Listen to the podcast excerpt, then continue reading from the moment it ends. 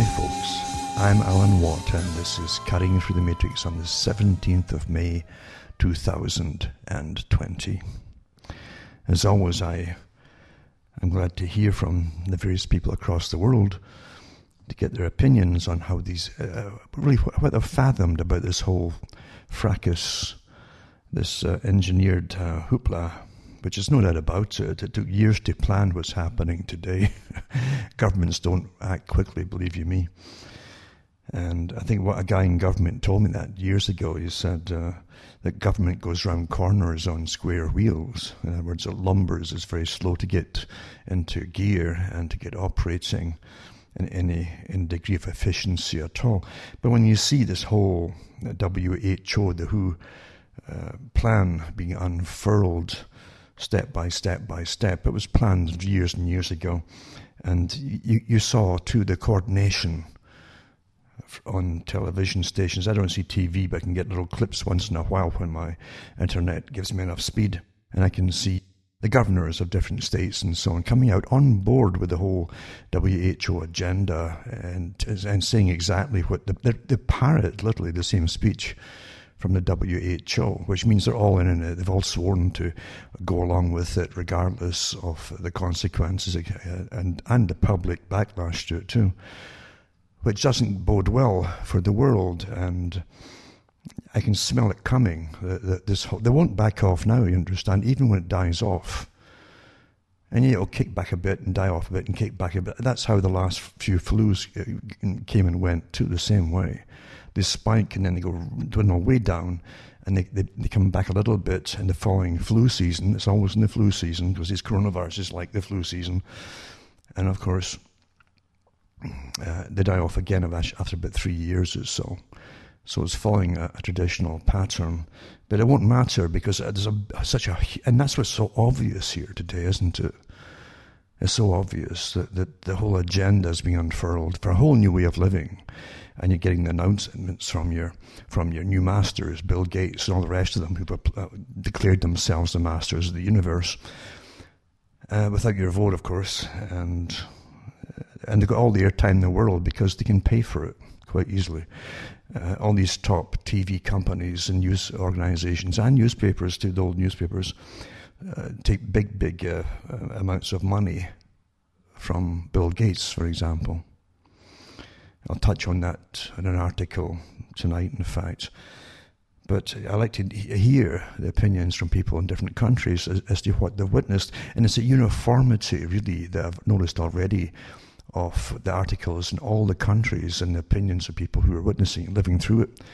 They're seeing the same things I'm seeing here, and the same things that people in the States are seeing, the same agenda, step by step by step, and the massive cover up to, to uh, the, the, a lot of the chronology that's going on.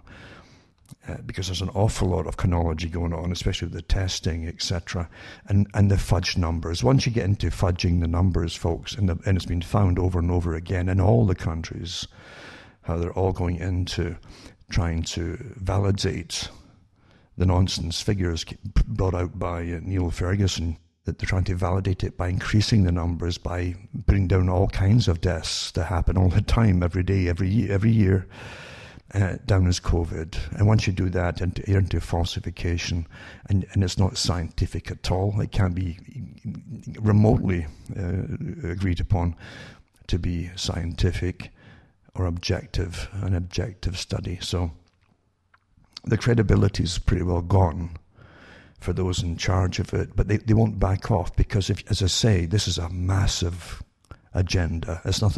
This is the excuse for the agenda. As I've said before, the World Economic Forum came out with it with amazing statements last year on how they'd have to really find other ways to really get through quickly the agenda for sustainability, which is depopulation, the Club of Rome, and all the rest of them, including the group called Population Matters with. Uh, uh, Attenborough and all the rest of them out there, and Goodall, of course, the ones who have decided that uh, you're just a scourge upon the earth, you, you people, you're a plague. It's, it's very much like you saw in the Matrix movie where Morpheus is, is caught, he's captured uh, by the agent, Agent Smith was, I think, and he's got him tied up in a, in a up in an apartment in a building, and he gets close to him. He takes his earpiece out because all these all these agents were all connected to each other. They're basically programs. But he takes it off and uh, he, he, he, describes humans. And he says, and you humans, you, you multiply and you, you, you expand and, and you take over space. He says, you're a virus. He says, well, that's exactly the terms that have been used by those in population matters and in the, the, big groups that do with sustainability. Sustainability and climate change, all these things are all one, it's one group really. One group. Different names for different areas and speciality groups and so on, but it's one group with, the, with this, so again, the sworn agenda is depopulation, mandatory.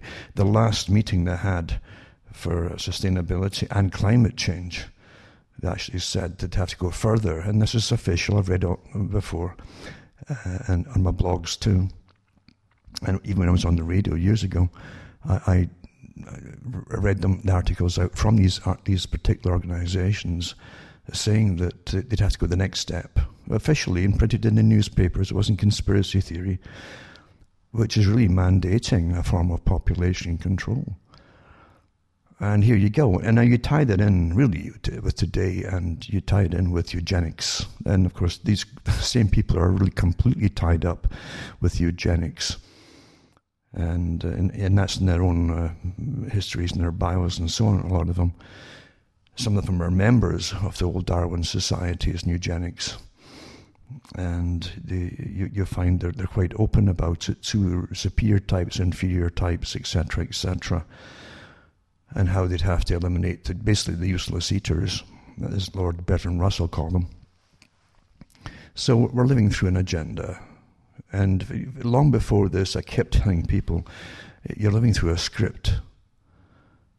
And it doesn't take long, if you really are aware, it doesn't take long to catch on that, that so much of what you live through is scripted, including the, the last bank crash. Those in the know all saw it coming and they got out of the of the bad stocks immediately. Uh, they had months to do it, and the public hadn't a clue.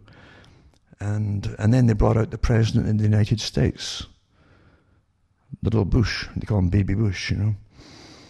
And he gave a talk on mainstream television and told the people, he says, you know, that this is going to cause a crash what's happening in the economy, this massive debt and so on. And, and he said it'll be worse, it'll be a lot worse than the Great Depression.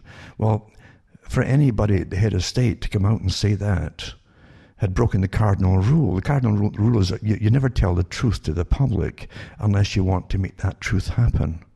Because stocks and shares, it's, it's all to do with optimism and investment if, the, the, head guy comes out and tells you that uh, it's guaranteed people would pull their money out and then you have a crash, that's exactly what happened. It was totally corrupt, of course, beforehand anyway. But that, like, you can still keep the, the con game going. We've been living on a cashless wonder society forever uh, since the gold standard was taken off years ago.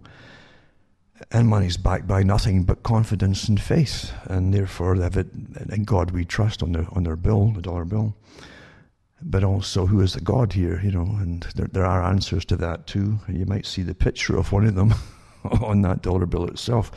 Anyway, we're living through a script, and they make things happen at the top because they're planned to happen. It's the same thing when you go back far enough and you look at 9 11 and you say, my goodness, you know, this, this, apparently every intelligence agency on the planet knew it was going to happen. They warned about it. I recorded stuff at the time, uh, little, little bits and bytes from even the BBC and the head of GCHQ and intelligence talking about it right the day after, saying this should never have happened. We warned America. Israel warned America. Everybody warned America. But America, of course, was run by the neocons who just happened to want a, as they said, a Pearl Harbor event to get their agenda through and to take out the countries on the list. Uh, it's just, you can't brush this stuff off. You, you, you can't do it. You, know? you really can't do it. And but now you're living in such an era of total war against the public. We've been in total war for a while. If you haven't realised it, most folk haven't. They think it's just starting now with the COVID nonsense. But it was on the go long before that. It's total war against the people. the population uh, reduction groups have been authorized to go to war with all of, of you and your children. And they're indoctrinating your children that way. They have been for years and years and years and years into what's called sustainability until they, they learn to hate themselves enough uh, and not breed, you see. Uh, and they've had articles coming out too with actually, it's, it's like a, a, little new youth league where they, they, they actually publicise their statements in the papers where they, they vow never to have children.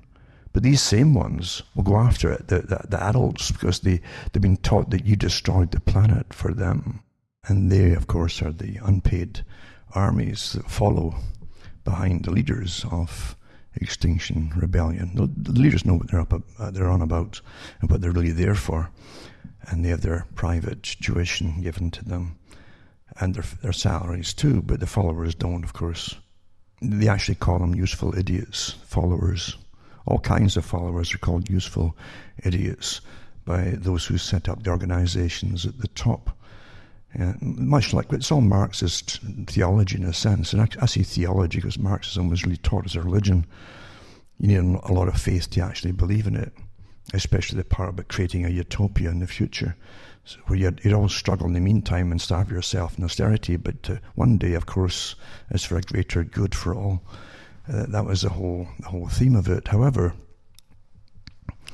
Marxism also a whole new way of living, a brand new way of living, uh, but with the elimination of the old system. Everything would be born new. Uh, that meant elimination of marriage initially, too.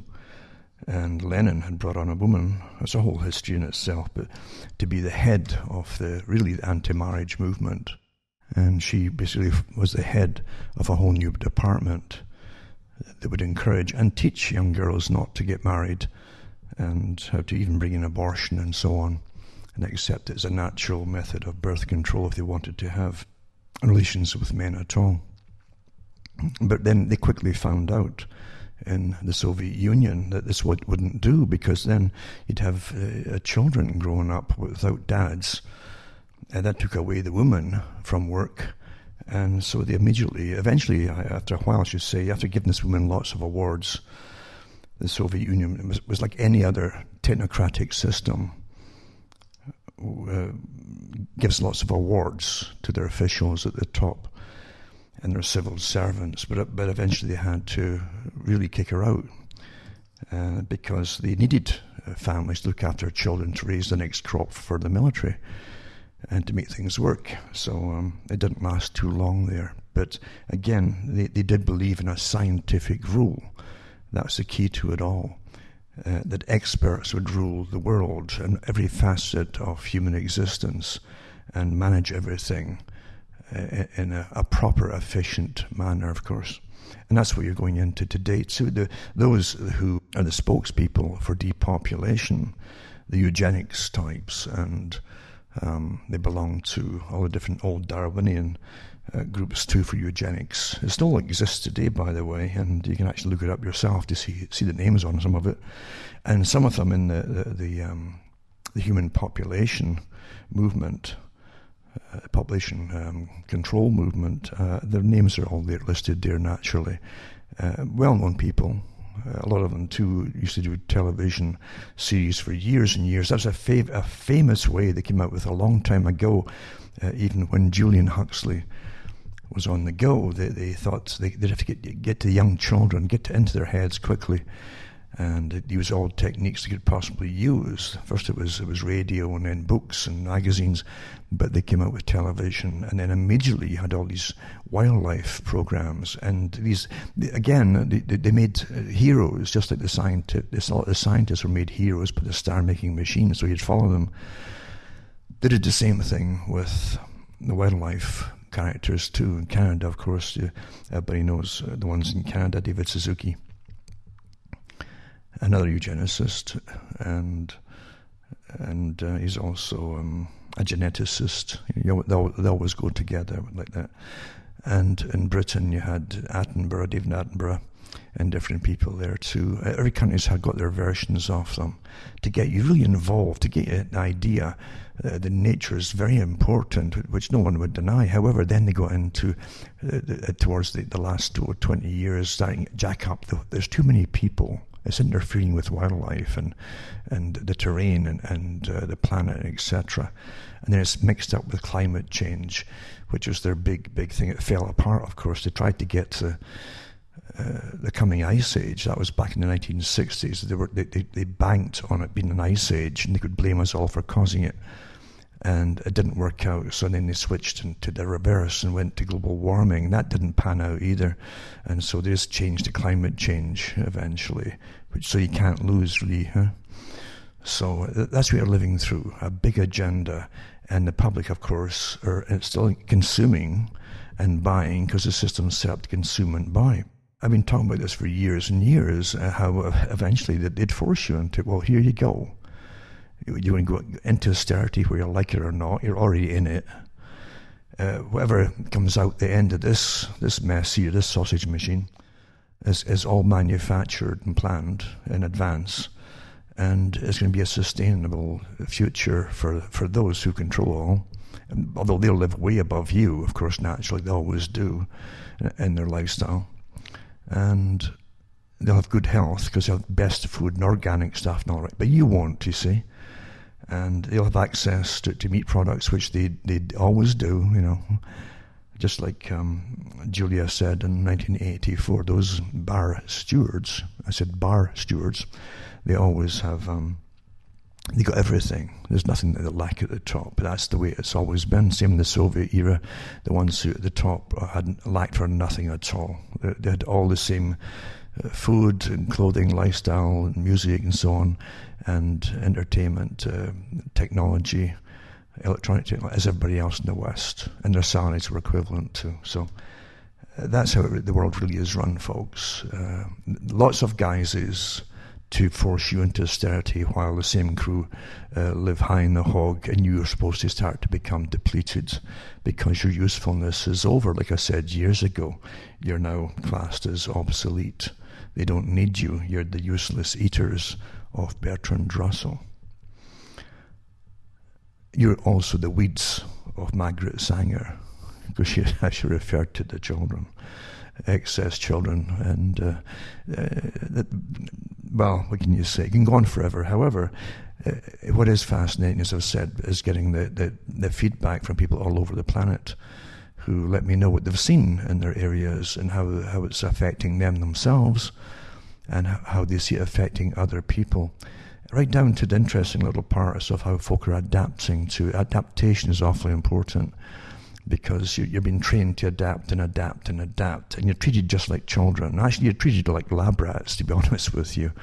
Years ago, I gave talks on what do you think these lab rats and lab rats were, were for. It wasn't because they wanted to make a, a better species, make lab rats happier. It was to, to find out what works with all kinds of mammals, basic stuff, and so on. And it's surprising how much you've got in common, even with a rat, when it comes to basic necessities like food and water, believe you me, and the things you'll do perhaps to get it. But uh, no, they're always studying the public, and we are under the microscope. We've never had freedom, as, as you think of it. You've had a, you've had a, a, an era of a little bit of, of um, more cash in your pocket, or at least cheaper goods to buy, put it that way. That, that cash hasn't really gone up so much because its value is constantly uh, going down. What can purchase? You need more and more of the paper to buy the same things. And that's because the money's backed by nothing. You really don't need world wars to change society, although they like that too. It's handy for them and they've written lots and lots of books about it at the top, how they can use wars or plagues, for instance, where they can take over a kind of martial law type scenario and force a new system to come, as they're doing right now. They boasted about it, they're boasting now about it, how it's been planned, and how every business that'll open up in the future will eventually, be, very shortly by the way, will be stamped and approved as sustainable and green and all the rest of it, and harmless to society or nature. So they use all these techniques to change the world. And as I say, it was planned a long time ago. It didn't just suddenly happen. Uh, you're also finding uh, the, the, connections in some countries more more tightly knit with China than other countries. And Canada, of course, was been left wing for so such a long, long time now, really. That and gone left wing uh, since Pierre Trudeau was on the go. And even before that, a lot of the civil service was left wing, even during World War II and afterwards, but that's a different story. But since Pierre Trudeau gone left wing, left wing, left wing, until literally, uh, they, they, I think they almost praised China for, for, for being communist and having a total control over its, its population. And over the years, I've lost count of the incredible fawning of TV in Canada when I used to watch television, but I'm sure it's just the same today from the articles you can see on the internet. Uh, the, the, praising of China, because they, they actually uh, idealize it, because that truly is a technocratic type system where a small elite at the top and then bureaucrats underneath them and academia working together manage off the public, and the public don't really have really um, the freedom of individual rights and that's a key to it, individuality that the West has. And when this COVID 19 started in Canada, there, there were cries in, in, the newspapers here to, for, to get, get a, a, technocratic group in right away, a technocracy in right away, people who would deal with it properly, you see, and, and just overrule and manage on behalf of government as in a wartime scenario. And bingo, there you go. That's how you do it. That's how you literally wipe away years and years, maybe even centuries of of pressing and pushing for democratic rights for individuals. We're not a collectivist society in the West. China is collectivist, a collectivist society. You, you don't find so much in their history either individuality uh, and even in their stories, even in their fiction and so on, that individuality isn't really there. It's a different, different culture altogether from the West. And it works well for China, but it, it doesn't work for anybody else, and we shouldn't try to emulate it uh, at all, in fact.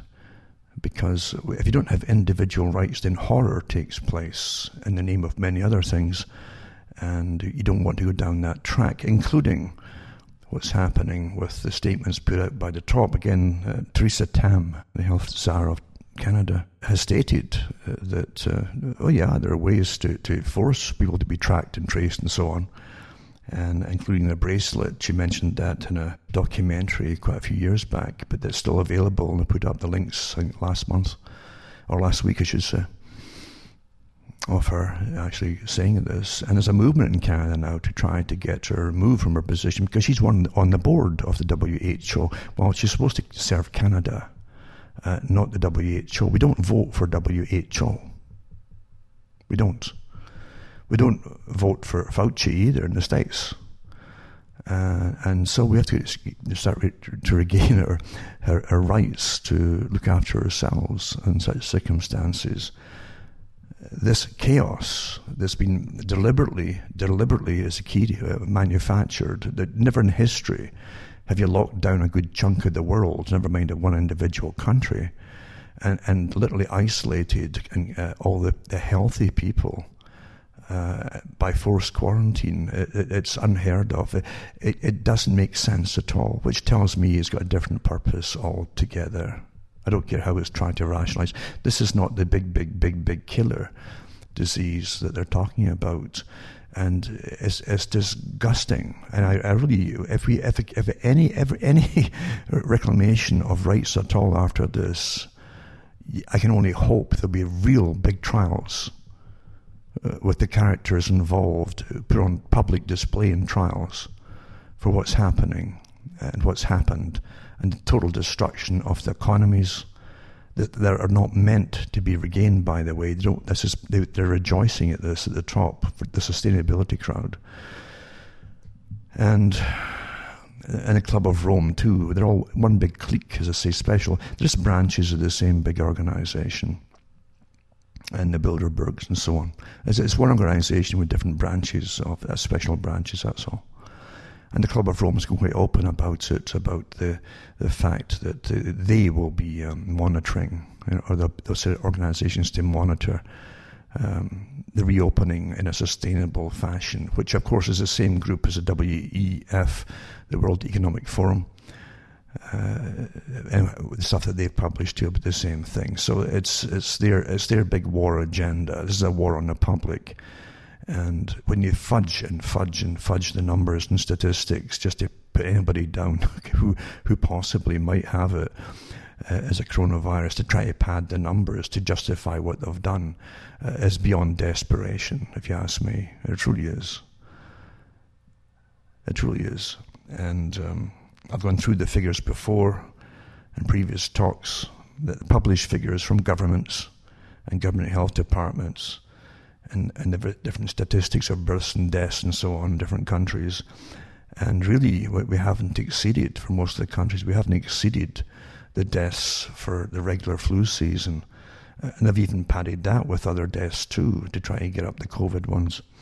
It, it's just not working at all and they even got Neil Ferguson. Uh, that honestly, if you ever lost money and you went to the lost and, uh, and found department, to say a police station or something, and uh, if you're asked how much money did you have in your wallet, you would want Neil Ferguson there because he'd probably say about ten billion. You know, uh, the guy's never seen a massive number that he didn't like. I, I, he's, he's got quite imagination it's all done with computer models, just like, the, and of course, they work too with the climate model groups in, in, in England, the, the, famous one, groups and universities. And, and it's astonishing to see them repeatedly put out the same massive figures with these, uh, these these computers are really sold with programs saying, you know, what kind of numbers are you looking for, big ones or small ones, and I'll come up with whatever you want. It can only do what you feed into them, you see.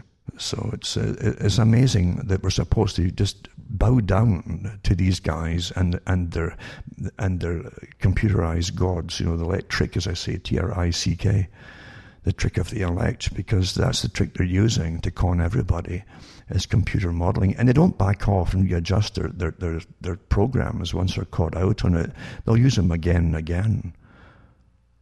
It's, it's phenomenal. Um, I've got articles here, even even to Sweden. They were using Neil Ferguson's projected models there, and and they'd have been wiped out supposedly, according to Neil Ferguson's uh, program. They wiped out a good part of the Swedish population uh, if they followed what they eventually did follow, which is, is basically the, the limited uh, uh, quarantine type system, just in, in, hardly any social distancing. But uh, supposedly that was going to finish them off, but it didn't. It's astonishing. Why are we supposed to bow down and believe these guys, and then they'll do it again and again and again with their terrible models? If you have even chance involved, half the time something should be in your favor and half the time against you. That's theoretically again. Uh, and but you, expect that kind of thing to happen. How come these same guys, same people, are consistently wrong? I mean, Neil Ferguson was wrong with, with the mad cow disease, as, they, as they called it. It wiped out the entire livestock for the entire British nation.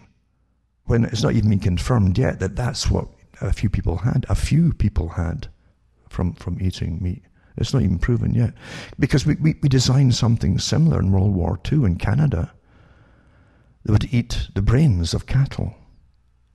And it was, it was declassified in uh, Canada's secret war, you know, Deadly Allies, I think it was called.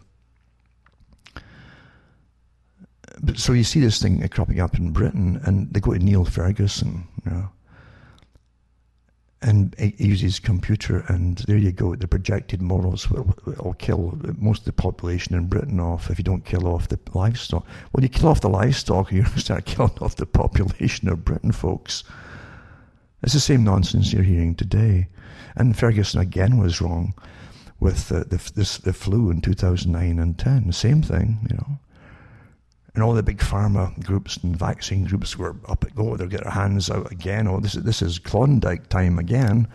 The gold rush is the governments are dishing out money, taxpayers' money, and they make millions and millions of, of, of shots for, for a flu that faded away by itself, and then had to ditch millions of these things because nobody wanted them. So this time they're really enforcing. They're going to try to make you take it, but you still you still have got laws. Once once they go beyond the laws, and your choice is taken from you, you're no longer living in any semblance of democracy. Democracy still exists even in wartime, folks. It's not closed down completely. If you do, you, the people would stop the war, the external war, and start fighting the people inside their own countries. Obviously, because you've had a coup. A coup has taken place, or a revolution. And I mentioned last week, it really is a revolution. A revolution is different from a rebellion. A rebellion, you try to, some new laws being passed that's going to take more money from you or something, and folk rebel against it. Or you're forbidden to practice your religion. That's what happened with different rebellions in Britain and parts of Europe in the Middle Ages and later.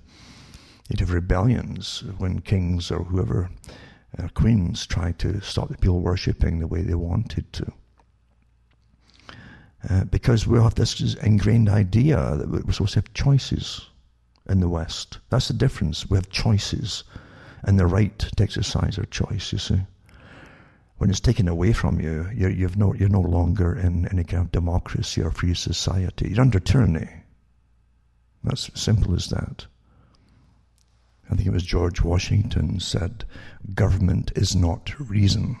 It is not eloquence. It is force. Like fire, it is a dangerous servant and a fearful master. And uh, people can complain and argue about the founding fathers, but the fact is they knew history. They had great educations back then, by the way. And uh, and they they learned it very well. The, the, the, simple, tried and true techniques were very old of teaching children, and they understood. They understood the world, understood uh, history, they understood tyranny, understood how tyranny takes over and how it's, it's implemented and how to recognize it. They understood, they, they debated the whole idea of what government even was, what was it there for. But that was it. Government is not reason, it is not eloquence, it is force like fire. It's a dangerous servant and a fearful master. So there you go. They knew, and nothing's changed. Nothing's changed except the size of government and uh, the organizations that graft themselves on to the to government like appendages or tumors even. Uh, first to help government to decide what to do on things like the foundations. You know, we're think tanks that advise governments. Well, you don't vote for these think tanks, and there's nothing out there that is not corrupted, especially I think anything that grafts itself on. We also have organisations for sustainability that graft themselves onto every local council and we didn't vote for them. Most of the folk don't even know what happened. You know that? Uh, this is a big takeover of a war. Well, that's what I'm saying. A rebellion is where you, you rebel against something changing. You want to keep the old system, but something's happened that you're not happy with, and you rebel. Or more is demanded of you, like taxes or something like that. Uh, whereas revolution is a planned, generally a planned an organized, uh, an organized uh, complete uh, overthrow of the system uh, for something else to begin a new system. Well, the people who who've been on at you for years and years that have constantly talked about and read their articles for you from the think tanks and organizations themselves. Uh, this is their revolution against you to bring in their new system, their new world order, their new uh, post-consumerist and post-democratic society. They're, they're, quite open about it. If you, they, they, they, they, don't, they don't tell you, oh, we're, we're having a revolution for ourselves, right? No, they, they, they couch it in different words, but it's, it's still plain to see if you, if you have not brainwashed, uh, it's in your face what it really is. The fourth industrial revolution is one term they use too. It's post-industry the last one we had was, post-industrial too, but but it uh, and three, but also it um, it gave you a service economy. The public didn't want a service economy. It was just foisted upon them through global meetings. You don't vote for those in global meetings. You don't create the G7, G8, and all the other G whizzies. Yeah, the fact is, it was done quietly, and most of the people think it's all official. No, it's not official. Not when big think tanks are part of them. You don't vote for the think. There's a private think tanks. They have their own mission statements of what they exist for in their own right, as opposed to what you, uh, uh, as a member of a society, think uh, uh, society is all about. Completely opposed to you. And the biggest problem they've always had at the top in, in, in the West is people obeying them. This this idea of, of having rights, individual, really is a not. They, they can't sleep because of it. They get ulcers, you know. A society that won't do what they're told. Hmm? And I've got the little clips I've been watching. As I see on my very intermittent internet, um, it's a different story again. because everyone's everyone's cashing in on this COVID thing and getting big handouts from government, including the internet that, that I'm on, was a satellite system, and what they're doing is, is expanding their bandwidth to everybody because there's more folk at home. They said, uh, and they'll give you three, gig, free, free gig, extra gigs per month. But what, which is no use because they've slowed this down so much. You can't get your normal what you're paying for normally. You can't even use all that. You can't get streaming. It's cutting off all the time. Con artists everywhere through the greed society, eh? It's incredible. But getting back to what I'm saying here is the revolution's on the go. Uh, your post-service economy, pretty well, a be limited service economy. And a service economy, I've said before, you just import things from China and the West. Uh, your same masters and the WEF and all the rest of them set up China to be the manufacturers for the planet. It wasn't done by the public. The public had no in, input at all into the whole affair. We paid for their factories to ship over and businesses to ship over. We paid for them. Any losses they incurred for years, for 15 years, they said initially, which could be doubled again if they hadn't made up what they thought they might have lost in the transfer over to China. We, we paid for it all and we lost all the jobs and all the other tiers and tiers of manufacturing that go up to a finished pro- from raw ore all the way up to finished products. That's a lot of businesses gone in factories. We had no say at all in that. It was done by the politicians who did dutifully what they're told by the CFR in the US, Royal Institute for International Affairs, for the rest of the world, European Institute for International, all one big group, by the way and the Far Eastern Pacific Rim group, the Asian group as well. Oh, one, one group, one private group, set up all the transfers of wealth to China and the manufacturing to China. We paid for it all. And now you're paying for it again. You're getting stiffed for what, what for even being so stupid as to put them over, but not really stupid because those at the top set up China to be the model for the world to emulate. They, they, they, they salivate when they see people jumping and obediently doing what they're told. They really do.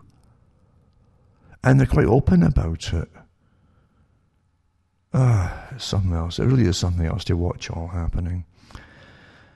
And the people complying, because fear, terror, it's not just fear, it's terror. You're living through a reign of terror with the COVID idea. And there's no doubt something's out there, but really, uh, even Fauci said it himself at one point, it could be no, no, no worse than a bad flu season. And um, but they're really making hay, much more hay out of it than a flu season, aren't they? This is planned, obviously, years ago. Because the last two big scares they gave us didn't work either. We kind of ignored it and continued, and we didn't fall apart and yet folk will die with every year we die with flus and things. When you're a certain age you, you get you, your immune system gets weaker and weaker and eventually something uh, as I say makes you a cropper and that's you gone. But this this thing really uh, has been vastly overstated and the treatments they would normally give to pull even older folk through were not even they were abandoned. It's just astonishing. The staff all know this uh, because it's not a, it's not a scary thing to treat at all. And there are standard methods to do so, and they've been ignored. You don't, you don't stick people on ventilators and watch them die. That's what they say in New York has been happening. They're sticking them on ventilators, and, and that's it, pretty well. Huh? In Britain, they pulled a woman, 102 years old, I think it is. She, she's, I don't know, she's a dame or what they, they call them over there. She'd actually worked for Winston Churchill in World War II. And a bit of a celebrity in her own right, in her own time. And she got it, went into intensive care. And they pulled her through. So, I mean, come on here. They, they know what treatments to give them. They know, too, they can give them plasma you, have got a, a, good part of the Hasidic community in New York who've recovered from it, having it themselves. Uh, they came into Pennsylvania to donate the blood for plasma because it's got the antibodies against it, you see. That this isn't a horror show that's been made out to be, it's a lack of treatment, which is understood and recognized. It's not new, brand new treatment that does work, it's very effective. Not just the plasma, there's other stuff they give them too, very effective but it's been held, held withheld, and that's what some of the nurses have been saying on YouTube. Is that they're murdering them? They, are sticking them in these rooms, and the staff are terrified to go in, and they're not being prescribed the medications, etc., for the treatments they should be getting. But yes, this this thing definitely is taking people that are that are um, really obese and very old, and who, who've got high blood pressure and uh, cardiac problems and possibly uh, badly diabetic if they're obese. But uh, but that that happens too in the flu seasons. The same kind of people are, are, are hit by them too. But the hay that's been made is is, is you'd, you'd swear you know, you know uh, that uh, millions had died in Canada and millions had died in America. It hasn't happened. Hasn't happened. But the hands are still out as, as millions and billions of dollars get dished out to the big pharma and organize it, including the tracers. That's your new Stasi groups for if you haven't figured it out. This, was, it was really, it's really just taken after the Stasi. The, the Stasi had about half, the, a good half, a few million people permanently at any one time employed by them to, to, to snoop on everybody else's activities in the communist West Germany. And that's what you've got here now. There's articles where some of them boast of, how, of the techniques they've learned how to get into people's heads, basically, meet them and be friendly with them and get the gossip and find out what's going on and yada, yada, yada. And, and then they might get snippets of someone that might have complained of being unwell and then they can get the tracers sent out to pick them up, yada, yada. This, this will be used. Understand what you're seeing as a permanent movement here is this is not a temporary thing and it's a permanent movement being set up like an inland army. As I say, a Stasi type system that'll be used for everything else, including, I've already seen the articles, uh, some of them put out by the governors of states in America. It's, I don't know what it is, but they remind me of really nasty old school teachers. Really uh, uh, just dictating to the people is, and forgetting completely you're supposed to be living in a form of democracy. The States is a democratic republic. But that, that, that term, dem- democracy, is the rights of individuals and the rights to vote and decide for yourselves, not to be ruled over. Ruling is different from being governed. China is ruled, you see? We're supposed to be governed but with, by our consent and with our consent.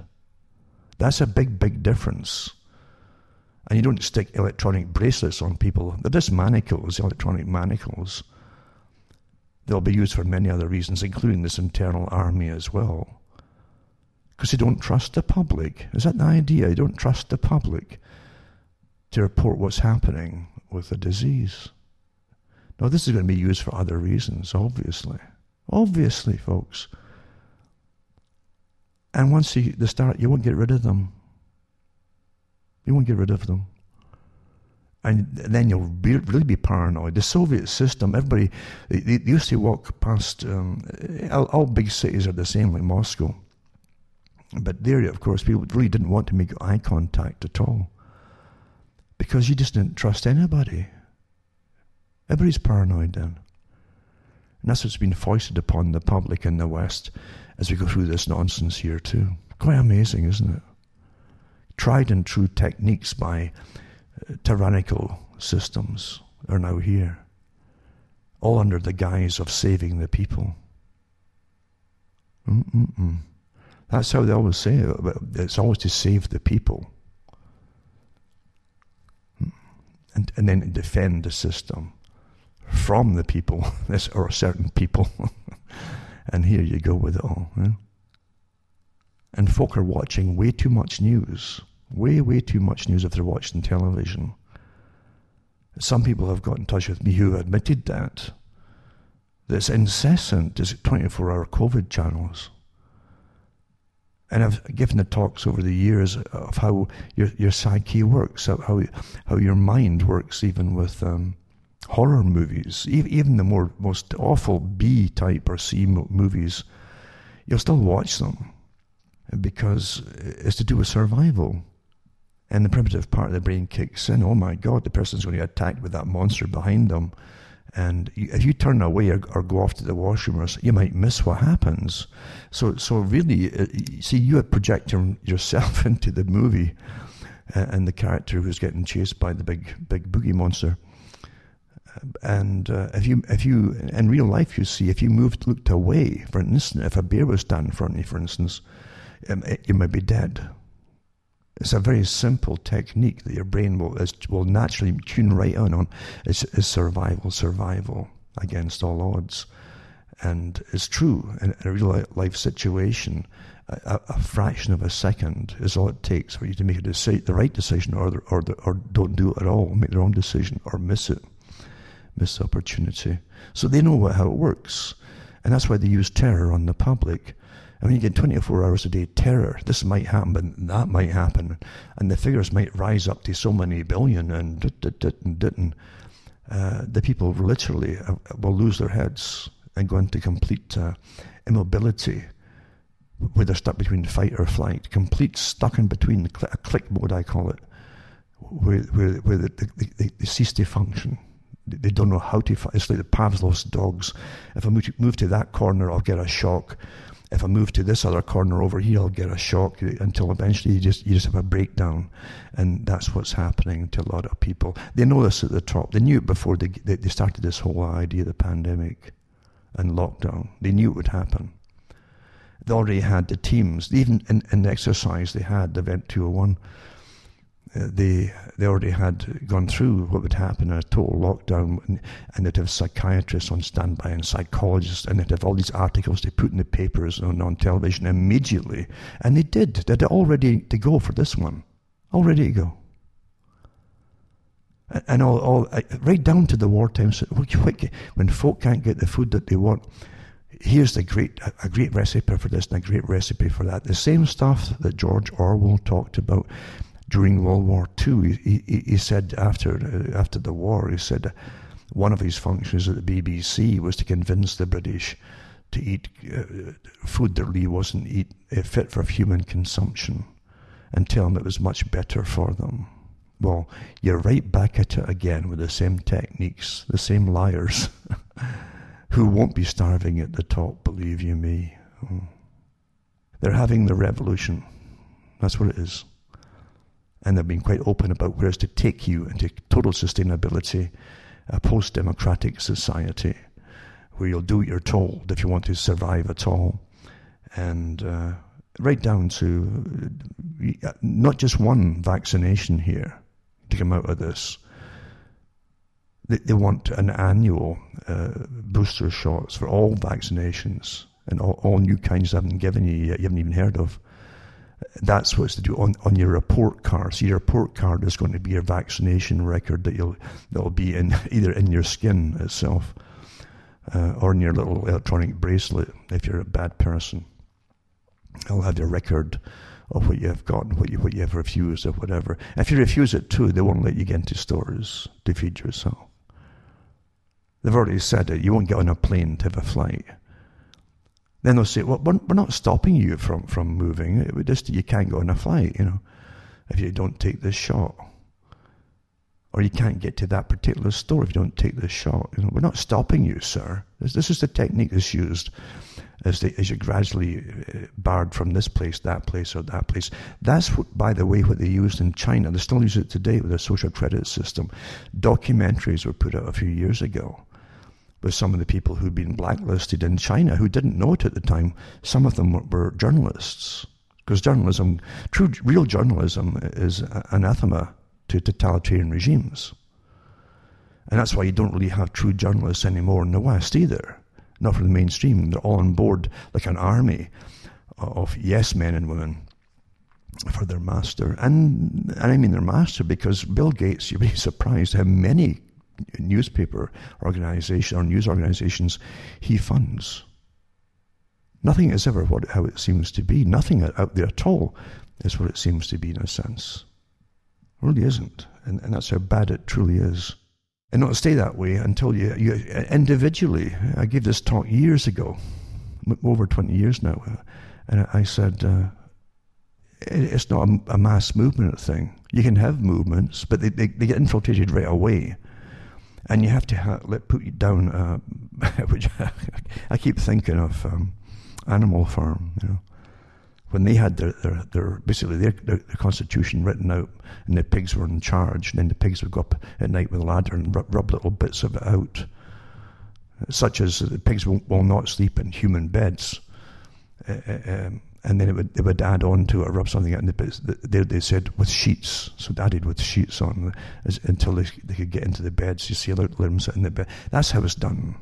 You start to so, so you, you set yourself off with, with your tenets of your organization, what you hope to achieve and what you're there for. Uh, but you'll be infiltrated right away, generally, right away. And you won't even see it coming. There's people that would be so likable and, and so pleasing, and, and they'll take over a lot of the work. And we, oh, don't worry, I'll do that. You sure? Oh, no problem. And next thing you know, when it comes to uh, electing, uh, or if they're a good psychopath, they'll turn the rest of them against you the leader that is, and, and then they'll become the leader. They get, they'll, they'll get the rest to vote them in. That's how it's done. I've seen it for. This is a standard technique that's used. They get trained to do this, for goodness sake, you know. So the, the real way to do it is to, if you see your, your, what you set up, uh, organizations set up to do, starting to sway off into some other area or being diffused, that's the term you use for it, you diffuse them. It's like the, we are change movements. Eventually, you started going into the climate change for, for, for all the sustainability. it had been taken over completely. So when you see it swerving, that, that's what's happened. You see, it's been you've been diffused and re, reassigned a new role, and the public who follow it often don't even. It's, it's so cleverly done that the, it's almost like they sleepwalk right through the change until they're walking in a different direction. That's how it happens. And so I said the, the only way you can do it is, is really be have a real good eye on what your program is. It's almost like um, a mantra. You have to get a mantra as to why you exist and, and quote it every day. I guess it's kind of like the the AA or um, or similar organizations where, where, you, where, you, where you recite what you're there for, basically, and your purpose is, and and you swear to follow certain guidelines. You see? And you name the guidelines. Otherwise, you're going to be subverted, taken over quite easily. That's how it happens. Very slick. That's how it happens. But anyway, we're living through it, and individually, you make a, difference because your time is going to come. It's, it's already happening where you've got to start being a nuisance. It's like passive resistance, the Gandhi technique. Although Gandhi didn't say passive resistance, he says those who don't want, don't want to fight, then don't fight. You can, you can, there's other ways to do passive resistance, and that's by like lying down in the middle of the road and stopping cars and trucks and all the rest of it. And uh, and and you, you're not uh, heading out violently against anybody. But regardless, uh, as individually, that's how the changes happen. Because you're all going to get your turn, you see, to obey as more and more demands are laid upon you. And you only either say yes or no to it. And that's how things, they can't put, once, once they start putting people in prison, they, they can't put everybody in prison. You understand that? And when there's such a massive number, look at look at the look how the West use uh, China right now. with, uh, with the Uyghurs, how they're, how they're, maltreated by China and they're hated because they're, they won't give up their religion and just blend in with China. And same with Catholicism, or the, the, tremendous bashing in China, although apparently there's been some orders from the top recently to tell them to, to kind of go along with the Chinese government. But, but regardless, uh, no, no totalitarianism. And again, the WHO and their, and their mandate made it quite clear that they're against religion because it's religious folk who stand up against their vaccinations and their mandates. WHO is a part of the big global uh, New World Order, folks. That's why it was set up. That's why it was set up. Every, every wing of, of anything to do with the United Nations is set up by those who run the world. They run the banks. They are the Royal Institute for International Affairs, the Council on Foreign Relations. They're private groups. But that's what's running the world right now. And you'll all get your chance, as I say, to capitulate and go under and kiss the ring of your masters, or stand up to them, uh, even if they do put you inside. But like the Uyghurs, as I said, in China, they, they look at the West. Look what they're doing to those poor folk there. They're getting persecuted. Well, that's what will happen as well. And the word gets around fast. Uh, when they start to persecute the people inside their own countries because they, they, they've got an opinion which has, has been tabooed. We're not going to allow your opinion. And they've got all these different organizations out there hammering you, thousands of, of sock puppets and algorithms and real people, the armies like the 77th Brigade in Britain, cyber warfare, thousands of them working to, to hammer anybody with their own opinion about this whole affair, this fracas. It doesn't matter. You put up with it and you say no. Hmm. You don't even have to explain why. You have the right to say no. You have the right to refuse. That's what makes you different from totalitarian regimes. But to hear some of these, these governors come out with the statements they're making and talking down to ch- like bad, bad school children. Well, no, we are not school children, and we're, and we won't be talked down to by some idiot uh, and I mean idiot, that truly believes that because the the the, the, the fostered rights that, that their bosses, and it's not the public that their bosses, but the ones who, that are running them have given them, they, they can get away with it. No, they'll take pay one day as well. Do you realize how many folk are dying because they can't get into hospitals across the planet? And what's to come is pretty well guaranteed famine. Because the farmers aren't, aren't going either, most of them. The protein supply is being eliminated and the herds are being culled off. Milk has been put down sewers. And you only pay the price, you know. The piper's always paid. Guess what happens? Eh? Guess what happens?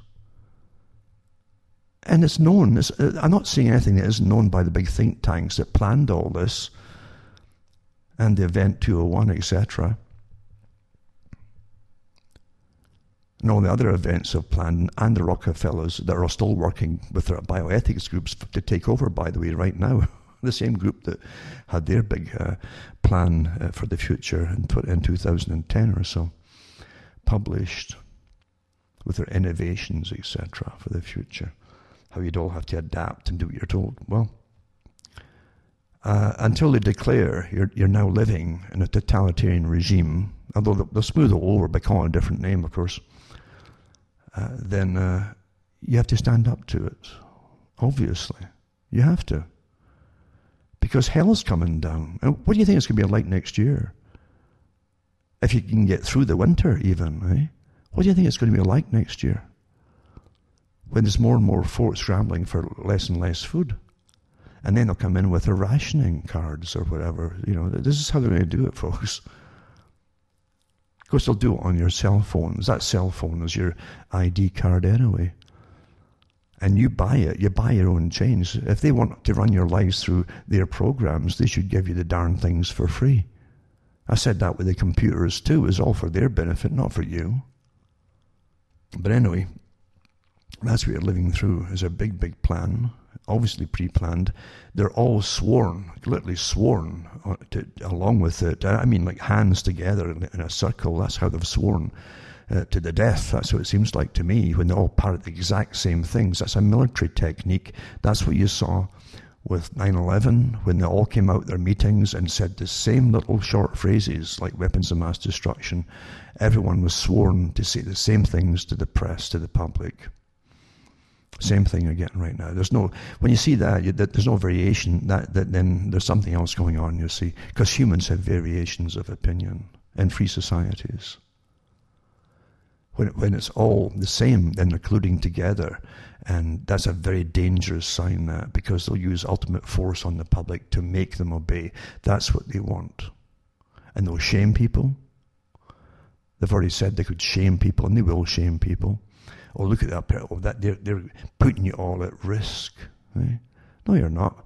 If they get their vaccines, they should be quite happy now that they're immune to it, right? Not that you might even be a carrier of it either. They might. Who knows? Because untested vaccines are a very dangerous thing. Ron Paul, he's a doctor, of course, himself, but what does that matter these days? Uh, he said the same. Untested vaccines can kill people. And it doesn't have to be right away, immediately. You can get all kinds of reactions, long term ones as well. And this, this particular vaccine they're working on is different. Again, I've got there, there's so many competing vaccine companies. One of them, by the way, uh, really took my attention because I, I, I honestly, people think uh, they see the white coats and people with the masks on in laboratories and and they've got the pipettes and they're, and they're doing little, little, you know, everything's so spotless looking, right? But they've no idea what they put into some of the shots out there. They really don't. They, don't have, they haven't got a clue.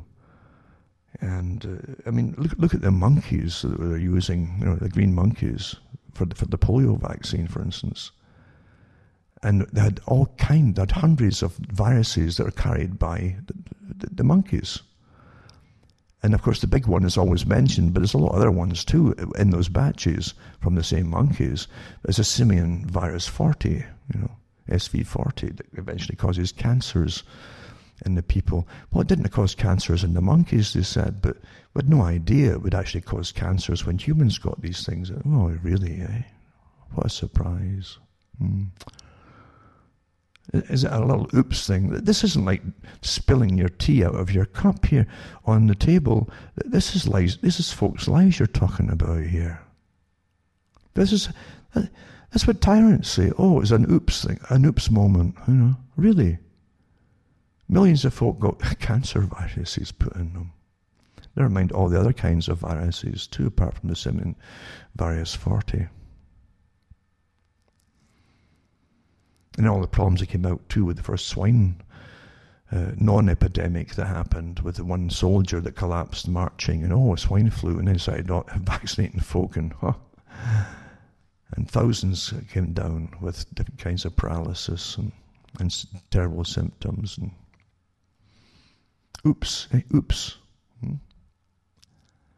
but it doesn't stop them does it because it's, it's so incredibly the money to, from these companies to, to get the, the proper the proper ideas put across to the people, not the real ones, but the proper ones for their on their behalf. Uh, over overdoes everything, overlays everything, doesn't it?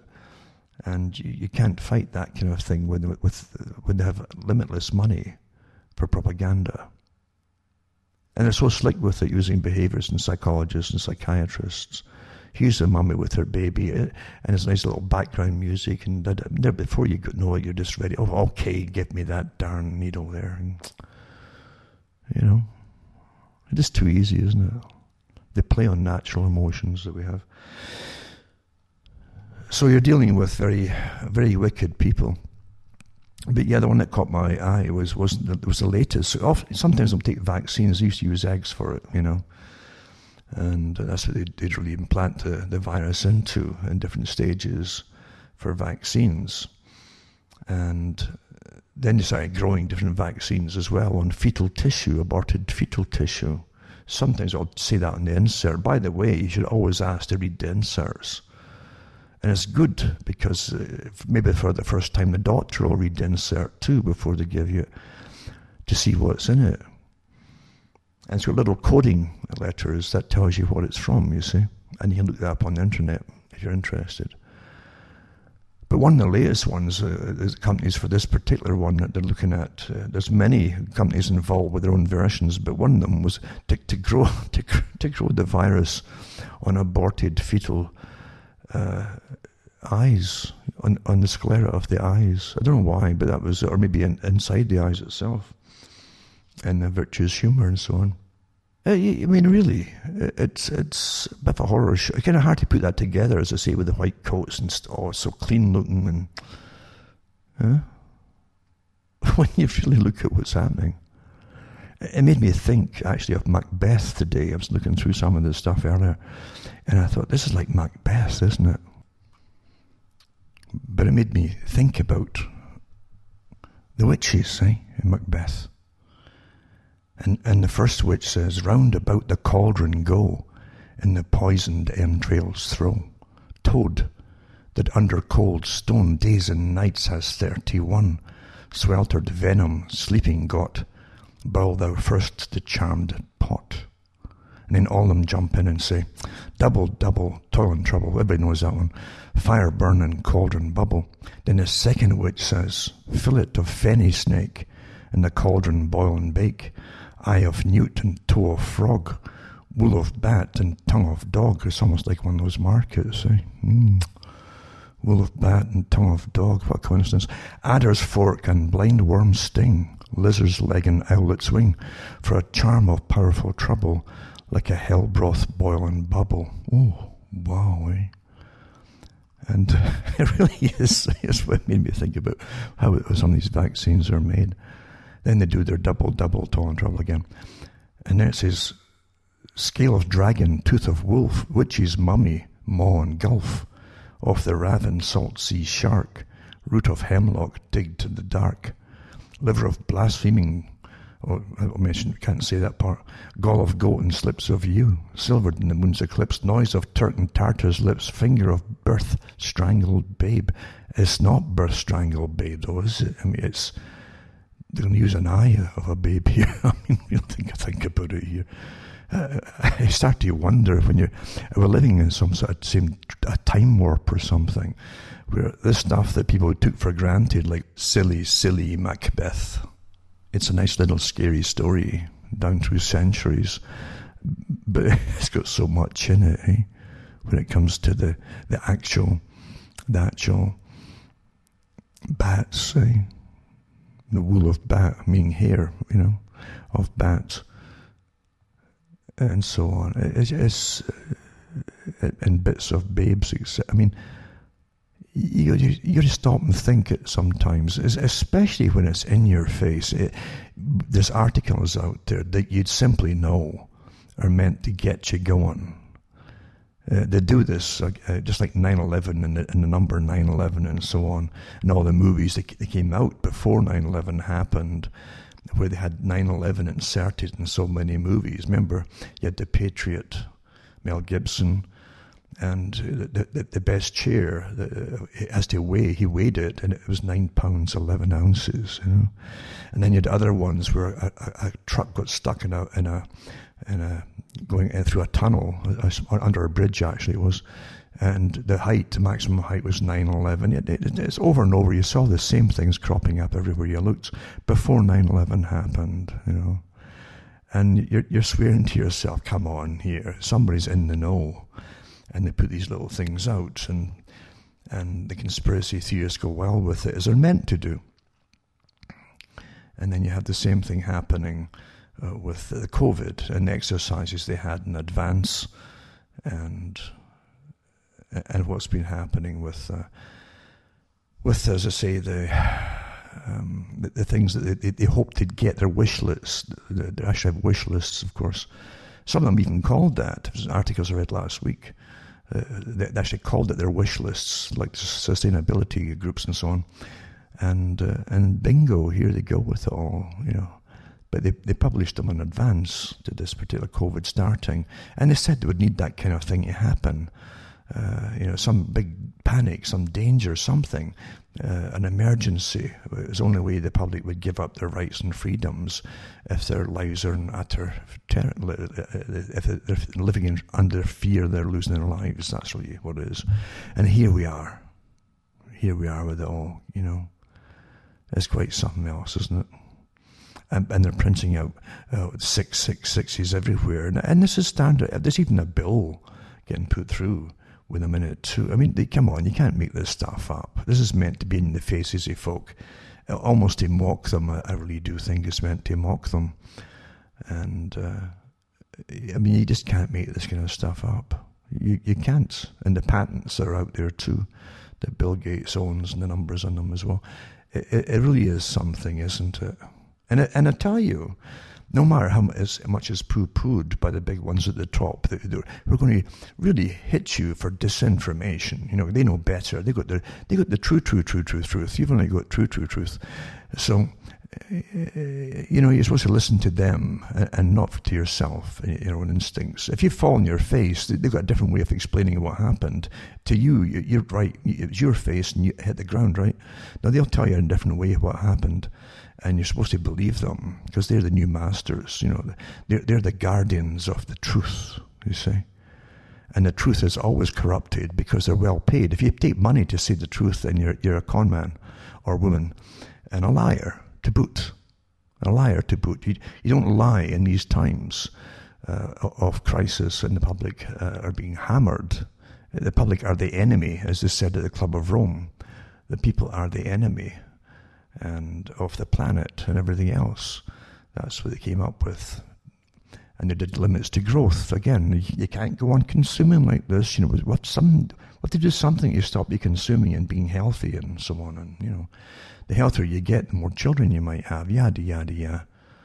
And you're burning up the resources uh, which they own, you know, the ones at the top, the ones who can really appreciate the fact that there's resources, it really should belong to them. You understand? If you're all dead, it will be. It's quite simple how their minds work. There's nothing difficult to, to, to understand here. There really isn't. And they're authoritarian. They can't get what they want to get done unless they have an authoritarian system in place, a complete substitute to replace the old idea of human rights and individual rights. Hmm? And all the neuroscientists well paid on board too uh, along with the psychologists and behaviorists and psychiatrists, all, all on board, well paid. And, and again, the, the behavioral insights teams all across the internet, thousands of them all working together with the different Brigade 77 uh, warriors to make sure they, they can get anybody with a, a, a, different point of view hammered and flattened or taken off or, or even put in prison. This is what they're talking about. This is the next phase, you see. There was, there was phase one, two, three, and four, and then five. But eventually, they'll put you in prison and say that uh, what you're saying uh, might interfere with people saving themselves and doing the right thing at the right time. You might sway their opinion on something against what they're telling you is the right opinion. You see? And they will. They'll start to. Do, but you have to go through this, and the more folk that eventually they start picking up and try putting them in loony bins, because that's what they did in the Soviet Union. If you complain about things and parts of the agenda, you must be mad because uh, you're living in the best country in the world. So that's the proof that you're mad if you're complaining about it. it that's what they did there, and they had a, a name for that law. I did the talks it years ago. And here it's all here now, of course. It's just uh, you, you, you're, what you're saying could be detrimental to the health of other people. You know. Hmm? Doesn't matter how true it is what you're saying. It's not authorized to be said. Only the truth keepers have authorization to say anything. You see, they're paid to do it. Very well. Quite amazing, right? You understand that human nature is not what you, you think it is. Most folk really up there, especially the ones who are over you and rule over you, are not nice people. They really are not. They're very selfish, narcissistic types uh, that, that love, you know, they, they, and, and they're psychopathic to boot. You know, they, they get to the top, they'll do anything they're told by their masters because they're well paid to do it. And they do like money and they like status and like that little bit of power. And they'll do anything to keep it. And truth doesn't enter into it at all, especially in politics or civil service or anything to do with that. You can't get a person in any department of anything to speak to you. It's all done through spokespeople. They're authorized spokespeople, you see. They're the propagandists, the authorized propagandists. They know how to, to, to, to reword things rather than tell you anything in the plain truth. Hmm. But that's what's running your lives right now. And you, you, can't find really one clinic after another agrees with the findings of even the tests out there. They're all contradictory. And you can't even repeat them without getting hammered or taken off because you mentioned some test uh, that said that uh, perhaps even your previous shots, because that's what the Department of Defense said at one point, it could actually open you up for the coronavirus, like your flu shots. But if you're not authorized to say that, they can haul you off. And then two weeks' time, they might say it themselves at the top. Then, then it's okay. But watch this for months now. The same that very thing happening with different cases and different things, different topics to do with it. So they can be the, the only one mouthpiece from, from the, the from the ones above the high and mighty ones, all attached to the WHO and Bill Gates. And it's what a small cabal it is, really, when you really look at it. Huh? with fingers and every everything to do with society, education, you name it, you know, entertainment, the lot. Right down to Bill Gates funding certain newspapers to sway the minds and opinions of people. I, I talks a lot, many years ago about this this very thing. Not just him, but many others. And that's what the, the purpose of it was to sway the opinions, and so you'll come to the, the desired opinions by the, one those in control. And Bill Gates also, and I gave talks about this too, even children's books that are written for them and read to them before they could even read by their mums or dads, and their little little fairy stories and so on, have got embedded about saving the planet, how humans are bad and wicked and Total brainwashing over and over and over again to make sure you turn out little radical um, armies eh? for the right generation to be used against everybody else. This is how it's done. You don't live in a free society at all. It's a very secretive uh, and covert mission uh, that they're on, those at the top.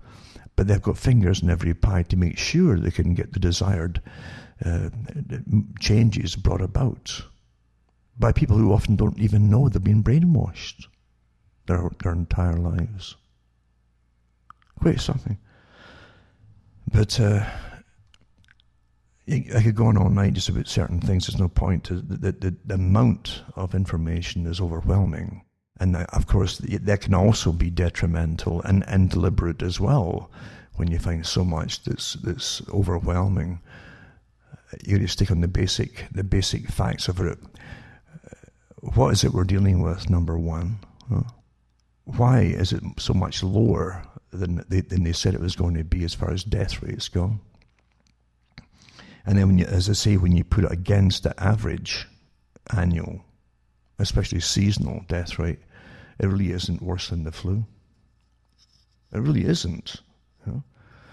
And, and in fact, when, when they've got another 20 or 30 padded onto it from dying from anything, they've said it in their own articles and instructions to the doctors. I've seen the ones coming out saying, we're, we're the real true news. And no, that didn't say that at all. Oh, yes, it did say that at all. And, and, you, you had that senator in the States who's also a doctor who showed you the darn thing. That's not a lie. But the, these ones are at the top that are supposed to defame anybody saying something by calling them the liars is something else indeed, isn't it? Isn't it something where the government sends them and, and the American Medical Association sends them how to diagnose patients, and then if, they, if they've got if they've got the COVID in them, their system at all, or even in, in their nasal passages, put it down as a COVID death, even though that didn't kill them. Do you realise that, that the more testing they'll do, the more they'll find that most folk have already had it? or had COVID? Because the test can't prove that it's this particular COVID they're on about, or coronavirus. You understand that? There's a whole bunch of investigations going on right now. And to the fact that, and, and they'll know at the top already how many folk got flu shots last year and the types of flu shots. They got the ones in Italy were different. It was a trial, new type. It was a two a two part shot they got, uh, and it makes you wonder once again: is that what caused you to be more susceptible to this new one that came out this year, or it really came out late last year, didn't it? You got all these questions to be answered, and of course, believe you me, they're not going to go there because this is an agenda and, and facts don't really matter when it comes to agenda driven discourses. There's no discourse really. The only thing they have is, is damage control to hammer anybody who, who's noticed or, or, even thought outside the box or had different findings, including professional people who are involved in this particular area of epidemiology and virology.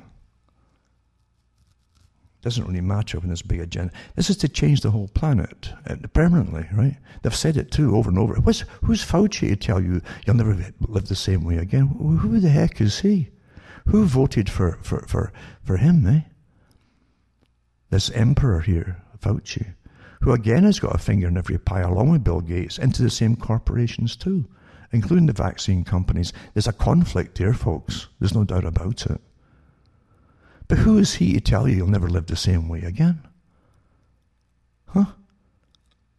He's talking about a whole new system. They're all on board with the same cultural agenda. Completely different system. Political and cultural. Completely different system. Which tells you that, that this isn't this isn't about what they're telling us about at all. This is their big, big agenda from the WEF, the World Economic Forum the Club of Rome, the CFR, Royal Institute for International, is the same agenda with them all involved in it. There's no doubt about it at all. Now, I'm going to touch on a few articles here because I have a, quite a few here. It's, it's relevant for those that want to go uh, into it at all. Everyone's heard, of course, about Trump, who, again, people think they, I don't know why. I, I've heard about being faithful to the end, but I listened to Trump one of the few folk listening to Trump when he ran the first time, right? To get into into into government, and he said he said quite clearly, and people missed it. It's all it's like Masons, you know. Albert Pike said that Masons never talk so clearly and precisely and openly as they do when they say it publicly. It's just that the public seem to hear something different when they're hearing them speak. They can't believe what they're maybe they can't believe what they're hearing. Trump said that if he got in, he, he was already ready to, to delegate new powers to big pharma, pharma and vaccine companies to help them promote revolutionary new medications and vaccines, and it would help them to bypass the, the normal. It takes years to, to, to test all different drugs and, and, vaccines to bypass the time that required to get these on the market. He would make sure that he would fast track all these things. Isn't that a coincidence? I, I, I thought it, you know. At the time, I thought it. I said, why is he saying that? Unless something's going to happen down in the future, and, and it has happened. Why else would he say something like that? Because obviously, if he's wanting the public's vote, he didn't have to mention that one. Big pharma and, and vaccine companies that, that back him, yeah, they would. But, but yeah, I thought it was quite a coincidence back then. And, uh, and he meant it. And bingo, there you go. It's, it's getting fast track. It would take two or three years to even go through it all. And uh, as if could even find one um, and I've got articles here galore, even from some of the, the heads of the CDC and previous, the, the people who are in charge of the vaccine areas saying they've never found a vaccine yet, even for the flu that's really effective. I'll put some of these links up tonight. I always back it up with their own statements. And then, then if anyone wants to poo poo you from the, you know, the truth controllers at the top, they have to argue with themselves because it's often their own people who put it out before. There you go. But this brutality of coercion where you won't be allowed to travel or even go shopping unless you get this, that, and uh, stuck in your arms. Are you, are you kidding? What? No, no, no, no. This is not communist China. It is not. This is not some totalitarian regime here. Although some who, who grafted themselves on or were grafted into government positions seem to think so. No, you don't do that in Western societies. No way. Or wear electronic manacles or anything else like that, by the way, and punish folk that don't consent of what the state demands. You don't. You just don't do that. No way. No. There's to be choice in society. And and you're right to have the choice without getting punished. By the way, punished. Can you believe it? It's like really, it's, it's, it's like being a really wicked school in the Dickens era. You know, where you get punished because you, you, you had a different opinion or you said no. That's this is hmm, perpetual childhood indeed, eh? By your masters. Woo. So Trump Wednesday tapped venture capitalist and former pharmaceutical head uh, Moncef Slaoui, I think it's called Slaoui, to head Operation Warp Speed. They're calling it Warp Speed. I think, uh, I think his son-in-law, as usual, is in charge of the, of the big bucks, etc. They're getting dished out to maybe friendly companies, maybe very friendly companies. So this is a White House initiative meant to quickly develop and distribute coronavirus vaccines. So this guy was named Wednesday, and uh, he was chaired the vaccines division at pharmaceutical GlaxoSmithKline. We all know that one. It's it's uh, it's the biggie, a British, is a ah, British multinational pharmaceutical company, headquartered in London. It's not British. Anything that's in the city of London is not is not. Forget this British idea. You know, the, the, the, it's the same with the, the city of London. It's a, it's a sovereign entity, and whatever's inside it has got nothing to do with the rest of Britain. Although they probably use the taxpayers' money to back their different endeavours at times. So this guy is now a partner at uh, Medici, Medici, I guess, capital, Philadelphia area venture capital firm. Naturally, they're all tied together with the big, the big bankers and hedge funds and everybody else. Jim Greenwood, president and CEO of Biotech, the biotech industry organization, said Slaoui was an excellent choice and someone who has always stood for scientific excellence. No kidding. I love the, I love how they praise each other. I feel confident now. Uh, I've got faith in it again. It just, uh, it sounds wonderful. Awfully, awfully good. That. Uh, I won't go into the different mistakes they've all made down through the years. Some of these companies and uh, they're all well, well-known companies, and and the different drugs that have been put out that killed folk and gave them strokes. And but no, no, I won't mention that at all. Uh, it would be inadvisable to mention such things with the big, big pharma companies.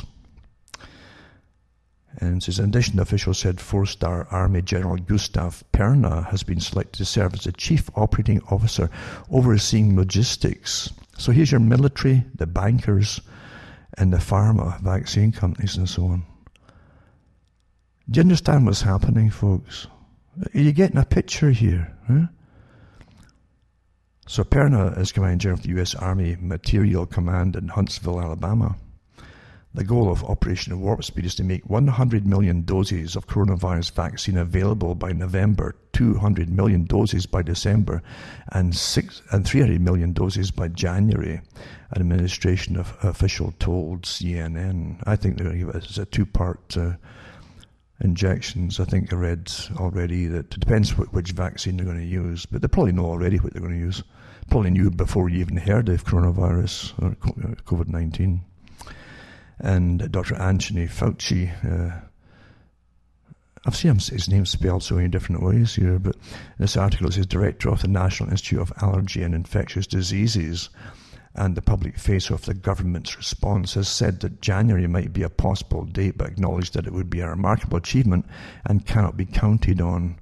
So he's given themselves an out there by saying that. But uh, this is what they plan, eh? Untested. Well, Trump's going to stick to what he said he'd do and bypass all these testing and stuff like that, or even to see its, or its efficacy.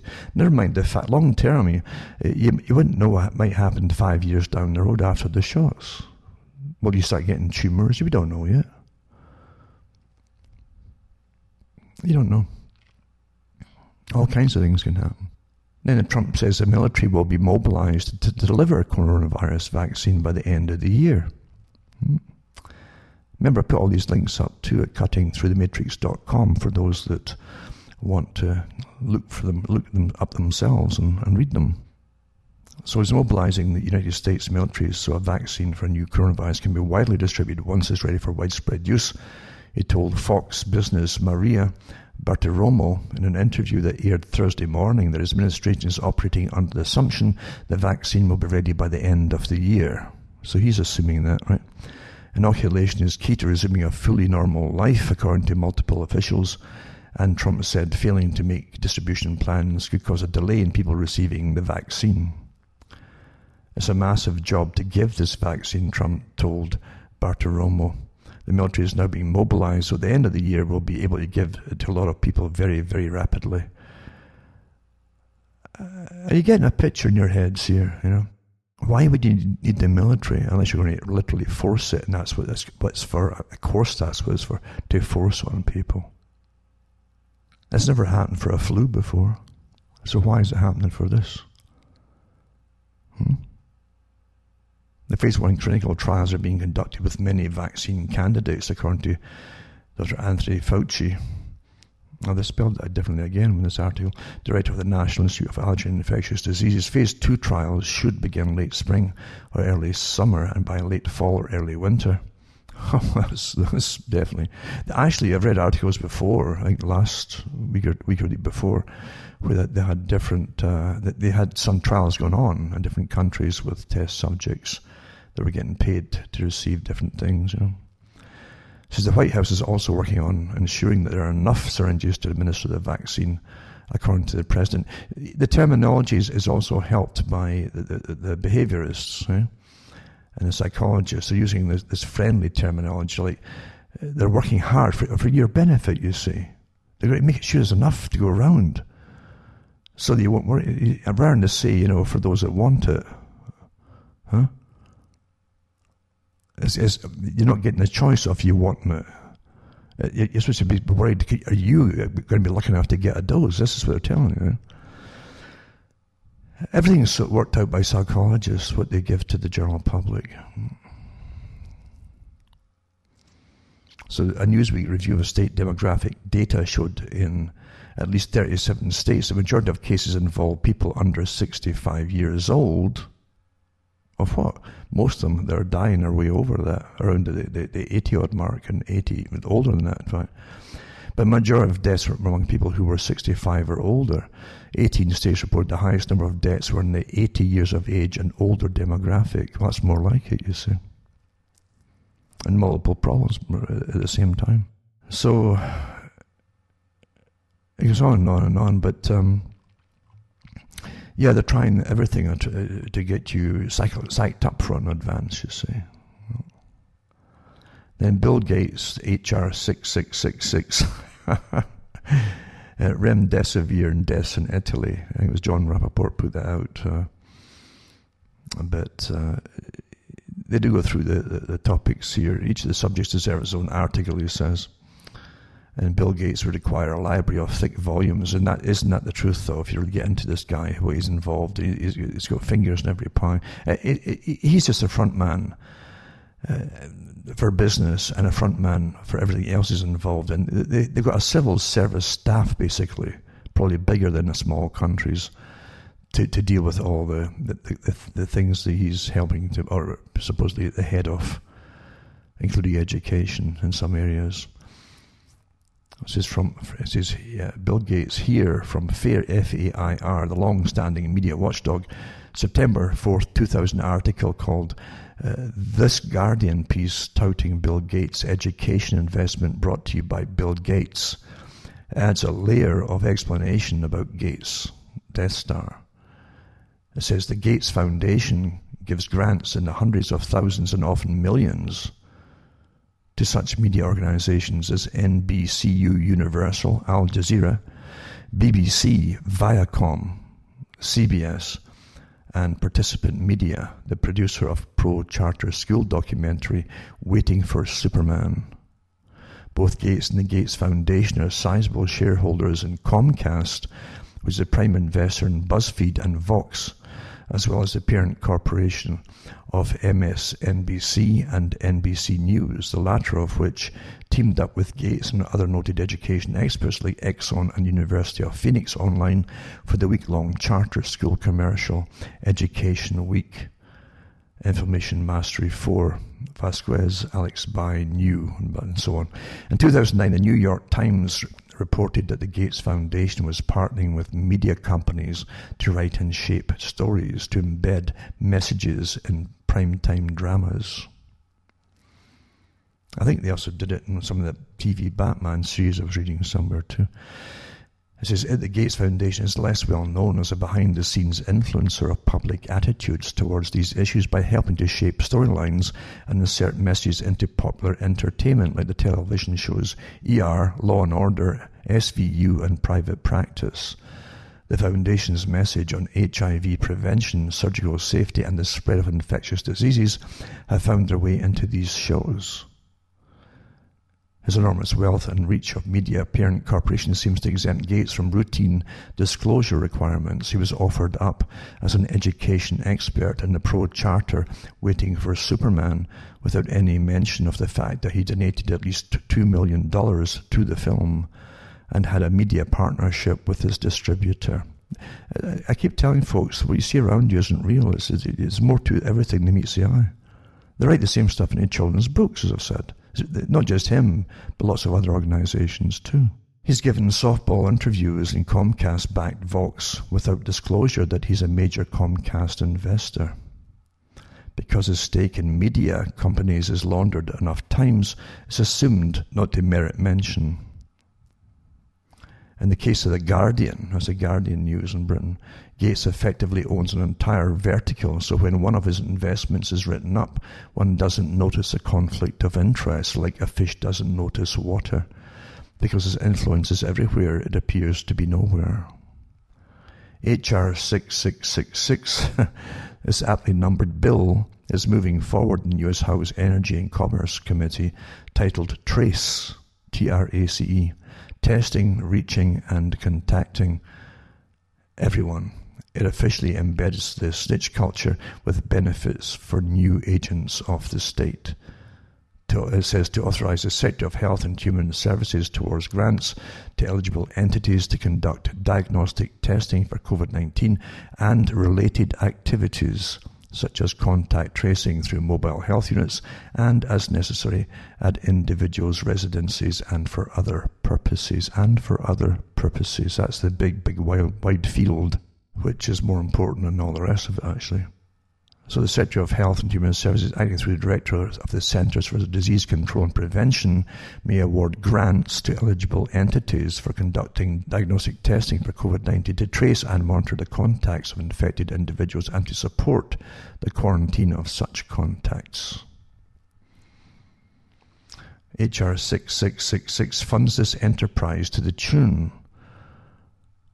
$100 billion for fiscal year 2020 and such sums as may be necessary for each of fiscal year 2021 and any subsequent fiscal year during which the emergency period continues. And he's on to say, why don't they simply advertise, have you always wanted to run around like a little fascist, targeting the unwary, the sheep, the outliers, the rebels, the dissenters?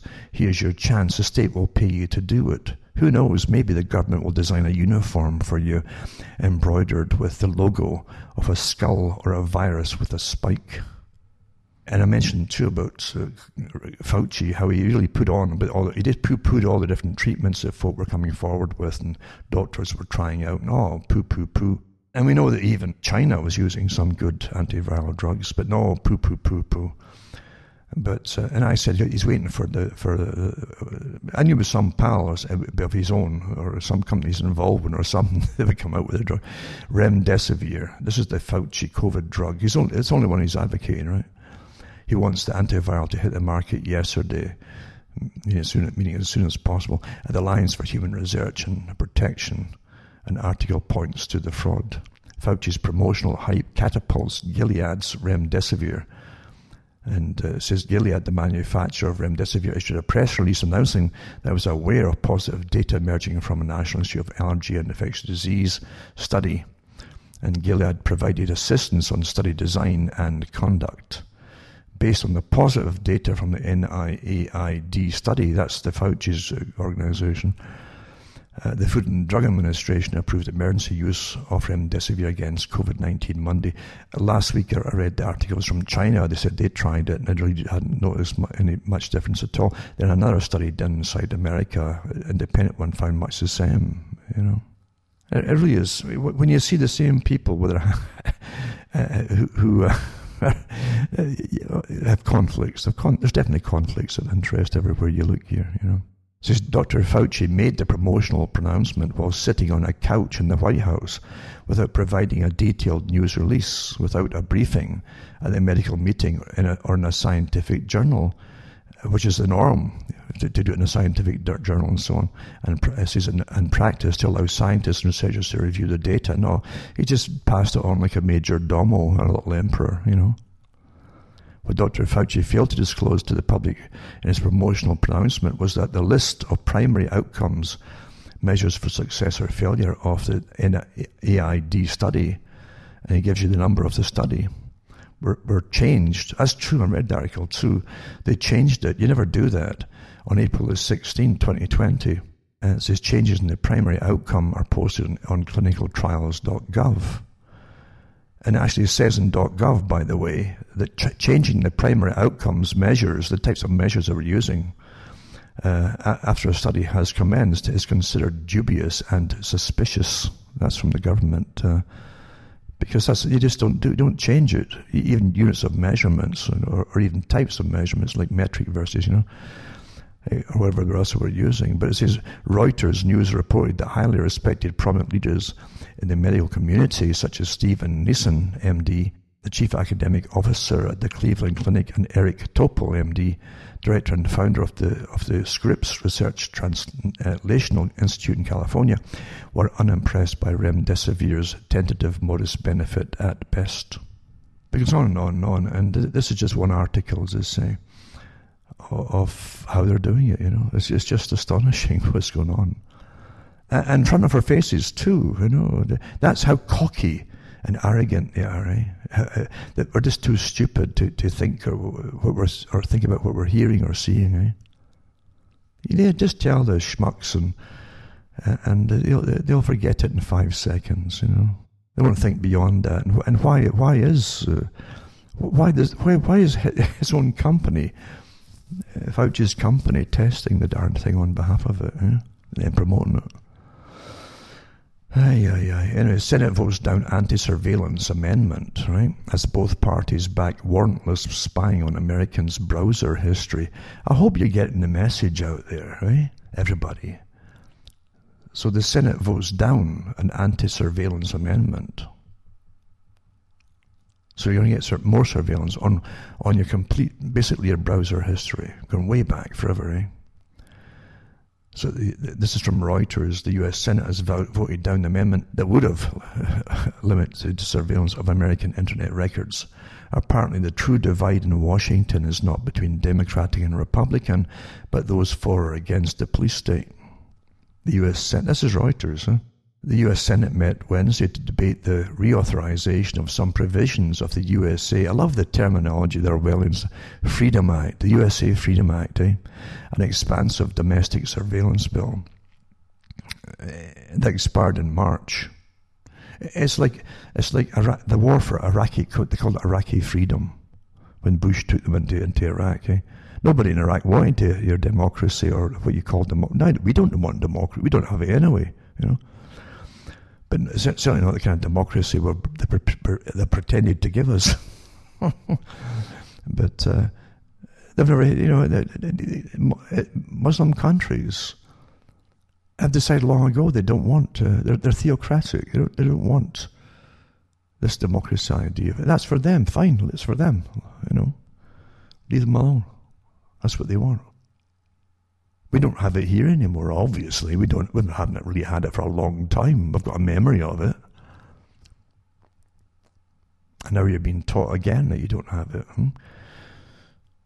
So that's what it's about. The last part, too. Apparently, the true divide in Washington is not between Democrat and Republican, but for those for or against the police state. The U.S. Senate met Wednesday to debate the reauthorization of some provisions of it, the USA Freedom Act. an expansive domestic surveillance bill that expired March, as Majority Leader Mitch McConnell uh, brought the act to the floor. A bipartisan group of lawmakers introduced an amendment that would explicitly bar law enforcement from snooping on Americans' internet browsing and search histories without a warrant. Can you believe what you're hearing here? Huh? No? Prior to the vote, McConnell had urged his colleagues to reject the amendment. When votes were cast Wednesday, 10 Democratic senators heeded McConnell's words, bringing the final vote to 59 yeas and 37 nays. One more positive vote would have given the amendment the three fifths majority it needed to pass. Which tells me it's right from the beginning. You know, it's, it's meant to look like a close call. 59 members of the Senate just voted in favour of my amendment to block warrantless government surveillance of Americans' browser history. It failed by just one vote. McConnell is, is that much closer to giving Bill Barr the green light to spy on Americans' private information. And give you the links to it here. Interesting too is his former presidential candidate Bernie Sanders railed against reauthorization of the USA Freedom Act in February, yet didn't cast a vote on Wednesday. Online commentators raged at the progressive kingpin for his absence. They're all paid off to do. They're all little actors, you know. This is moreover that reauthorization was sponsored by Reps uh, Jerry Nadler, now New York, and Adam Schiff, California, two Democrats who have disagreed with McConnell on almost everything except the expansion of the surveillance state. There you go. Aye, aye, aye, there you go. Amongst the Democrats who shot down the amendment to protect you. That, that meant would have protected you. Give some, well, supposedly by law, they'd gone, they wouldn't they'd ignored it anyway. Was Dianne Feinstein, California, was flip flopped on surveillance throughout her three decades on Capitol Hill. Well, she's just warming up. It takes a while to get used to it, you know. Three, you know, thirty years is just, uh, just warming up.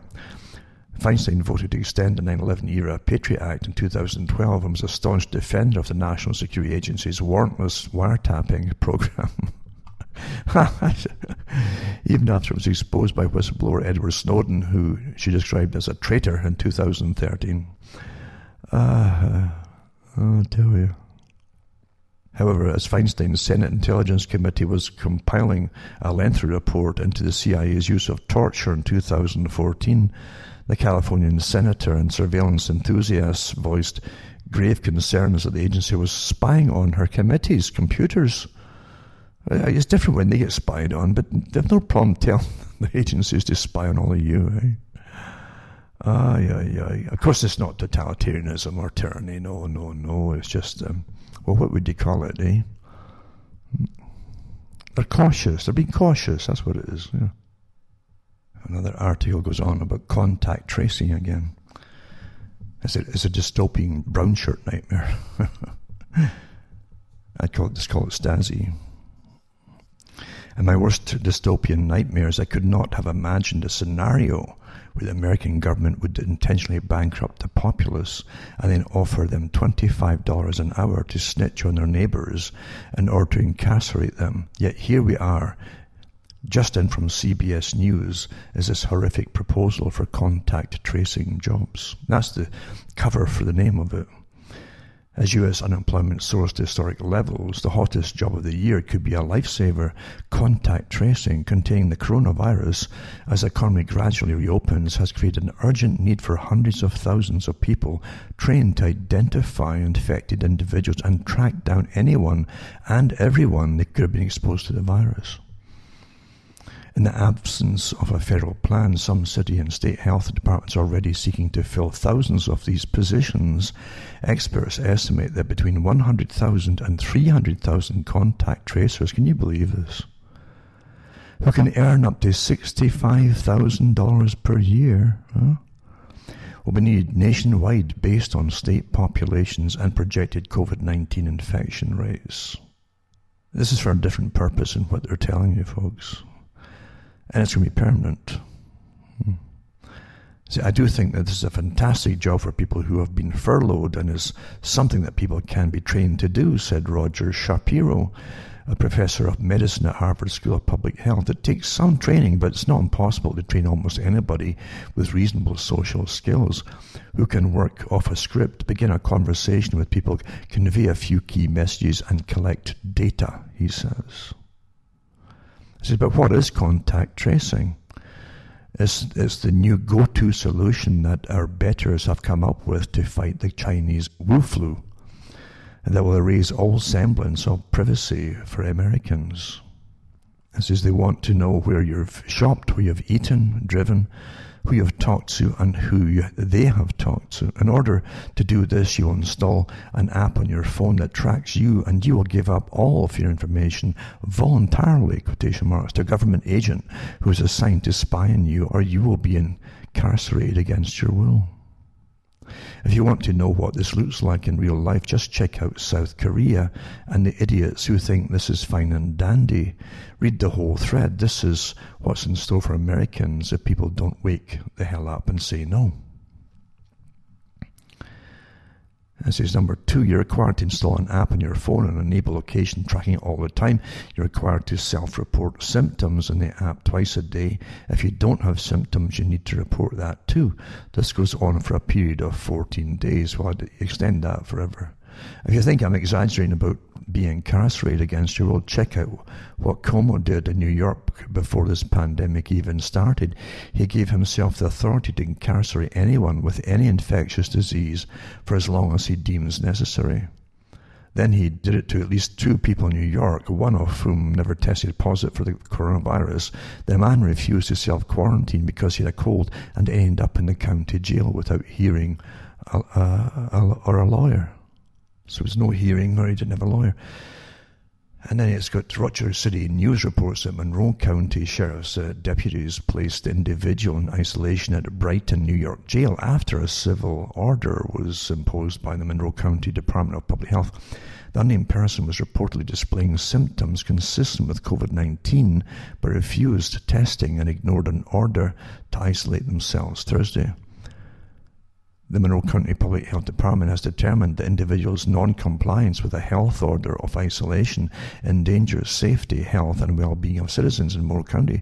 Monroe County Sheriff's Office states, said in a statement. The individual was given multiple opportunities to comply with the health department's order. According to WHAM, WHM, the person was taken by specially trained deputies to Strong Memorial Hospital for evaluation and then moved to a pre-planned quarantine location at the Sheriff's Office Brighton facility on Friday. Other inmates at the Brighton jail were moved to a secure area at the Monroe County Jail where no cases of COVID-19 have been reported. You know, I've been a police officer almost 35 years. I've never even dreamed about doing something like this, Sheriff Todd Baxter told the TV station. This is what contact tracing will bring to your life illegal surveillance, arrest, and incarceration without due process. And yet, the government has found a way to make this job sound attractive by wiping out vast means of supporting oneself by deeming most jobs non essential. But make no mistake, the end result will turn neighbour against neighbour and build an army of Karens, I call them Karens, these people who apply for them and do brown shirts for the state. If you think the Karens are bad at the, at the park and on social media, now wait until they're given the power of the state and a fat paycheck to ruin your life not obeying the Crown's edicts. Is any threat worth giving up your freedom like this? And uh, there's other articles I put up tonight too on who they're, they're recruiting too. They're, they're, they're I could go on about this particular part, but they're, they're, they're bringing in librarians and so on that are used to dealing with the public and how they, they, they find books and so on and how we chat to the public. So they're, they're recruiting them and because they're down too with the, the folk being terrified to, to go into libraries. I guess they're closed a lot of them too. So they're hiring them and social workers, of course, naturally they've been kind of out of work since all these things closed down. So now they can go on, and social workers have got a way of, of just wheedling things out of people, and then taking the children off them, and things like that. You know, so. Uh, yeah, they, they, have got more work to. The, the, the, new Stasi is there, sixty-five grand a year. Come on, huh? huh? when everybody else is going to be starving. And it's going to get worse and worse and worse. You know. This is this is a whole agenda. As I say, this the COVID is an amazing excuse. And in another article too, same again. It says as, the states seek COVID detectives, librarians are amongst the are among the candidates. It says, and that's the Mountain West News Bureau. I give you an example too. I guess a PR thing. You see, it's, it's one of these little uh, drama PR things they put into the papers all the time. Is generally women's magazines, by the way. It's interesting that because a lot of women will be uh, used for this. That's Stasi use a lot of women too. This is um, Tair uh, Kifbane manages. I guess it's the name of the product. Tair Kifbane manages the, con- con- manages the contact tracing operation for Salt Lake County, Utah. She started working as a contact tracer almost 15 years ago. That's for other things which they don't do much about, and such as AIDS and stuff. There, you know, there's a lot of laws about it. And she says there's an art to cold calling people about scary diseases. Every does it a little bit differently. I'd just like to get to know them first. So she's really talking about contacting people or what. I won't go any further there. But not to spend too much time because I may lose their time and attention, says Kifbin, who's in charge of the county's contact tracing team. In the past, she's called people to tell them they may have been exposed to diseases like HIV, measles, Ebola. She's a pro at diving quickly into personal territory. Who do you have sex with? Kind of personal, you see. She's a pro at it. And so for COVID 19, what she and her colleagues primarily need is a person's memory. Sometimes we ask them to pull out a calendar credit card history, bank statements, things like that to help jog the memory, she says. I tell you, get lost, I'm afraid. For someone who was diagnosed with COVID 19, they need to know what the person started ha- when, when they started having symptoms. Then, starting with two days before symptoms onset, they talk through what happened each day, says Kifbane, from the minute you get up to the minute you go to bed. Where have they been? Who have they seen? As, as if it only starts two days before the symptoms. There's cases there sometimes have gone on for about a month, you know, without symptoms. And it says, um, then it's time to call the people they were in contact with as soon as possible to warn them, give them instructions about how to quarantine, and ask about their contacts too, and on and on down the line. We trace as far as we can up to infinite generations, says Kifbane.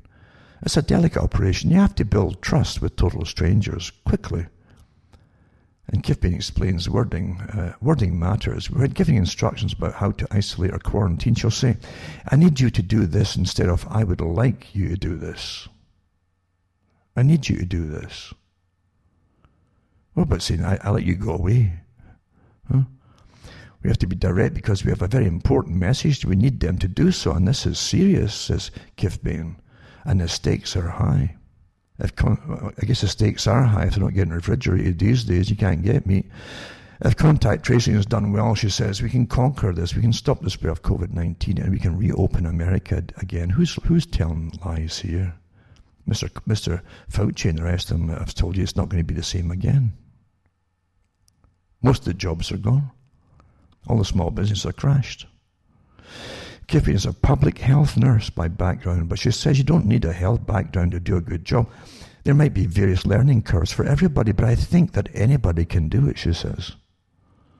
Public health experts seem to agree with her. People uh, like Lisa M. Lee. It's a challenging job, but we can train lay people to do this, and we should, says Lee, an epidemiologist and bioethicist. All of these bioethicists, they, they can now redefine ethics eh, as they try to lie to people and weasel their way in. with Virginia Tech, who started out a contact tracer with Colorado State Health Department. It was, I must say, the most humbling work of my career, said Lee. His career has involved, in no particular order, writing a textbook about public health surveillance. She's made the order for it. And chairing the Obama administration's bioethics commission. Um, oh, this this person's a, a, a born disciple for it, and working for the Centers for Disease Control and Prevention. Aye, aye, aye. Lisa is a good contact trace. I don't have to give her a uniform, you know. All, all these totalitarian regimes deserve uniforms. She's a, she's a good contact. As someone who's curious, has a desire to help, And really importantly, is a person who can exercise good communication skills using empathy. Empathy. There you go. I'm, i really feel sorry for you. I really, this is genuine. I'm, I'm, I'm practiced in, in empathy. You know. They have to honour uh, confidentiality. But the first thing they do is, is, is blurt it out to their superiors. And if you don't comply with the things that they want you to do, and it would really help them to do it, eh? Uh, they get the cops. So they're there to help you, right? Empathy. Feel, I guess they feel sorry for you when you get put off in handcuffs. They have to honour, uh, sorry, with, with, with your electronic bracelets. They have to honour confidentiality, use basic software to keep track of the info they're getting, and help connect people with what they need, whether that's a COVID 19 test or groceries, to get them through a two week quarantine. Really? Really? Oh, what guff is this, eh? There are many people right now who are out of work. No, I'm glad they're observant, whose skills would be very transferable into something like this. She says there are people who are good communicators, or people who know how to access and advocate for resources. There are people who have initiative and are curious and who do want to help. These are all the people we can train to do this. Mm-mm-mm. It's, like the Stasi. You they, they had their uh, a, a, a, whole chapter they had, to, they had to recite what their function was. And everywhere it was just to help the, the, state and the people and protect them. And it's wonderful, really, you know. It was really wonderful. In fact, if you the, the Soviet Union had a charter, and it was wonderful charter, except it was communist. But if it actually worked the way it said, it'd be a it would have been a utopia. You know? Huh? The worst of tyrannies are camouflaged by good intentions. I said that. Anyway, here we go. So you can get a free online course as well. There you go. How we do contact tracing says this isn't something we're going to put into place in a year. There's a little clue there, right? This isn't something we're going to put in place in a year. This is something we need to put in place in the next few weeks, or at least by the summer. But it's not going to go away either, right? Hmm. I tell you. They've even got computer simulations of how many contact tracers each state will need and so on. Uh-huh. Anyway, I'll put these articles up for those who want to ponder their way through it. Uh, but it's wonderful to, to realize just how wonderful it is. All these wonderful people. Everything's wonderful, the big W. Hmm? And San Francisco recruits army of social workers, librarians, and investigators to track the COVID 19. There you go. That's it right there.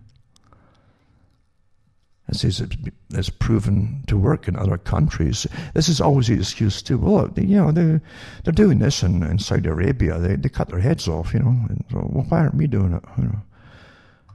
So this, this is, I'm not, I've I lost count of how I've seen them, this globalization movement, where they always go to the other country. Well, they're doing it, you know. Really? So what? So the states working in other countries, including South Korea and Germany, and considered uh, crucial to get the United States economy back on track. But tracing efforts in a nation as large and diverse as the US come with unique challenges, and California, the country's most populous state, is one of the first to start to take those challenges on. So there you, there you go again. There you go. Mm-mm-mm. I tell you. Quite something. I'll put these ones up. I want to put another one up too. It's a, I'll put some YouTubes up. This one is um, investigation into into into um, Bill Gates is quite interesting, and it's factual as well. They can, they can bang it as much as they want and hammer it, but the fact is, it's factual and it's verifiable. In other words, information on it uh, by a guy who's um, Newman. His name is.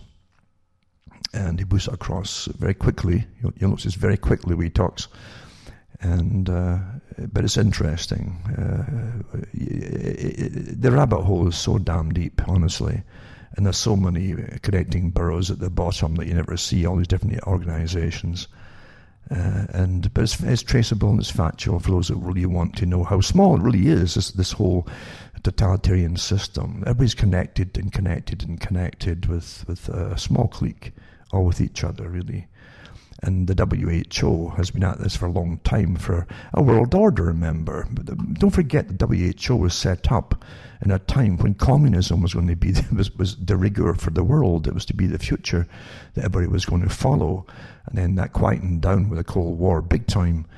And uh, but then, of course, they started to push China as a new mo- a new model, a new new model. You see for world order, and the model state to, to emulate. And all the papers and the Guardian had them too, and all they all had them how wonderful China was, and we should emulate that. Yada yada. As we were dragging women out, uh, I did the articles at the time. I can remember actual events where villagers would, were so brainwashed they would grab a pregnant woman um, if a woman was pregnant with a second child, which was forbidden at the time, and, and drag her off to the to the abortion clinic. And, and they were good citizens, and they got little rewards for it and stuff. But they're part of it too, is that they were terrified if they didn't report it. This is how the Stasi worked too.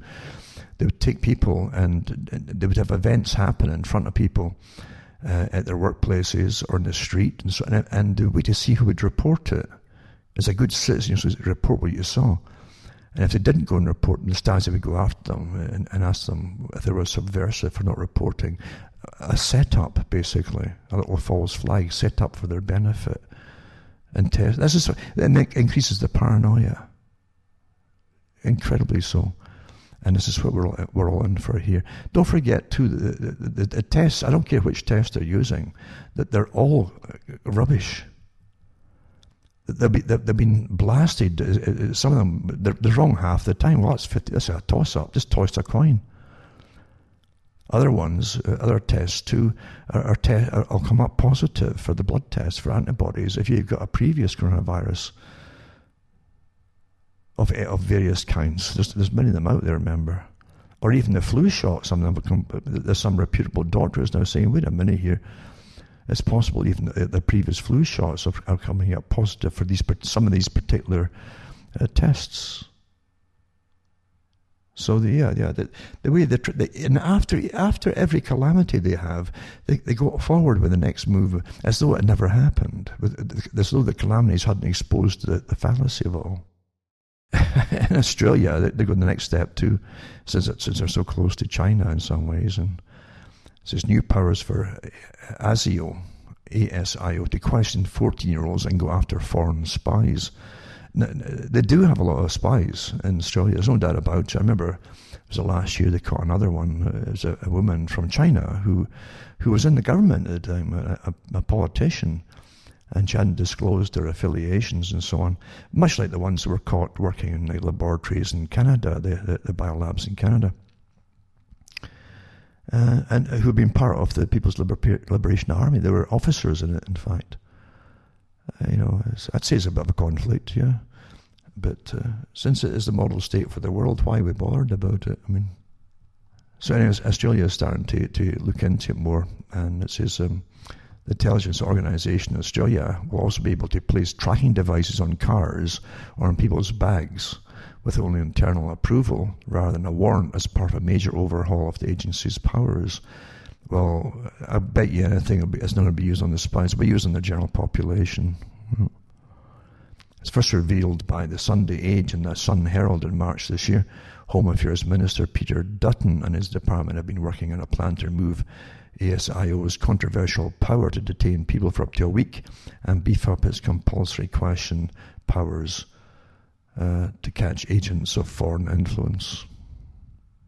And as they move to widen the counter-terrorism laws, comes from security agencies warn of the level of espionage and foreign interference in Australia is at unprecedented levels. Well, that's that is true. It's the same in Canada and everywhere else, but it's it's welcome by, by those in government. I think at times, really. This is a, a good one too. I think it's in uh, is it Singapore? Yeah. It says Skynet, watch Skynet, like robot. Dog patrols Singapore's parks to ensure humans are social distancing. So it says, our eyes and ears perked up when we learned that Singapore was now going to be using robot dogs to patrol public areas and make sure that citizens are keeping their distance from one another. municipal authorities are using a spot, they call it naturally, to make it more human friendly. A four legged robot dog made by Boston Dynamics to remind visitors to parks to keep a safe distance from one another. I wonder if it does. If you don't, does it bite you or what? It says the robot doggo have uh, officially started patrol at Bishan Ang Mo Kio Park Friday as part of a two week trial. According to The Verge, Spot is fitted with cameras that are used to estimate the number of visitors in the park. But Singapore says it won't collect personal data or use the video to identify individuals. Sure. Spot also comes equipped with a remote control built-in sensors and will be accompanied by a guide. If the trial is deemed a success, Spot and likely others like him could become mainstays in the country's public parks. The robot lowers the risk of exposure to the virus, National Parks Board said, using the virus to shoehorn its agenda forward. And China and the US have similarly experimented with drones to remind people to social distance. Uh, this is terrible. Everything gets used against us, isn't it? And again, too, I mean, uh, you're supposed to go after a dog and, and clean up after it, you know. And here it is doing its thing. You know, it, it, it's putting hydraulic oil over lampposts and things like that, and and waste paper baskets and stuff. I mean, I hope someone's cleaning up after it. I mean, that's pretty slippy stuff on the grass. You know, is that, is that oil? Oh, no doubt about it. So there you go. And uh, it'll be all right as long as it doesn't want a bone and grabs your leg and chews it away. Everybody's got their hands out right now. All these companies, hey, would sell everybody else under, put you under the earth for profit, wouldn't they? For selling robots, and all the companies, oh, give us the, the right to take the blood of the people, and we'll do this and that. They'll only cost a few billion dollars here and a few billion there, and you, you realize that there's companies and, and people in them that'll never have to work for the rest of their lives from the money they're getting thrown at them right now, and they don't have to really come up with anything viable they all have to say is, well, we, we tried and tried, but it didn't work out. Well, it's because they pocket the money and that's it. It's not, it's not loans. As I say, this is the Klondike time. Department of Defense, the DoD, right, awards $130 million contract enabling pre-filled syringes for the future COVID-19 vaccine. It goes into some of the companies that are getting the cash. This is spearheaded by the Department of Defense Joint Acquisition Task Force in coordination with the HHS Office of the Assistant Secretary for Preparedness and Response. The contract will support Jumpstart to create the US based high speed supply chain for pre filled syringes beginning later this year by using well established blow fill seal aseptic plastics manufacturing company suitable or technology suitable for combating COVID 19 you, you can sell anything if you put the name of COVID 19 on it, right? Hmm. But there you go. Uh, this other article, too. Look into the Club of Rome because uh, it's a very powerful organization. Uh, it really was started up by Chip uh, who was also in the Bilderberg group as well. But it was founded in 1968 at Accademia dei Lincei in Rome, Italy. Uh, Club of Rome consists of current and former heads of state, UN bureaucrats, high level politicians and government officials, diplomats, scientists, economists, and business leaders from around the globe. Stimulated considerable public attention in 1972 with the first report to the Club of Rome called Limits to Growth. And, uh, and they've gone on since then, of course. And of course, it's about taking down, there's just too many of you, you understand, and, and you can't go on like this at all. You've got to start cutting the population one way or another you're the problem. And uh, it goes into the problem, of course. There's too many of you, obviously. It's your problem. Too many of you. you. And too many of you then becomes their problem. See? That's how they see it. Because they're the guardians of the universe, and you're not. This article here is like one of your little optimism articles, and it's um, from the Club of Rome again. Right? But optimism. Eh? They're good at conning you, you understand. They've already told you there's too many of you. But it's a call to action to G20 leaders, not to, not to the people, but the G20 leaders, emerging from the emergency with people, planet, prosperity at the heart of the COVID 19 recovery.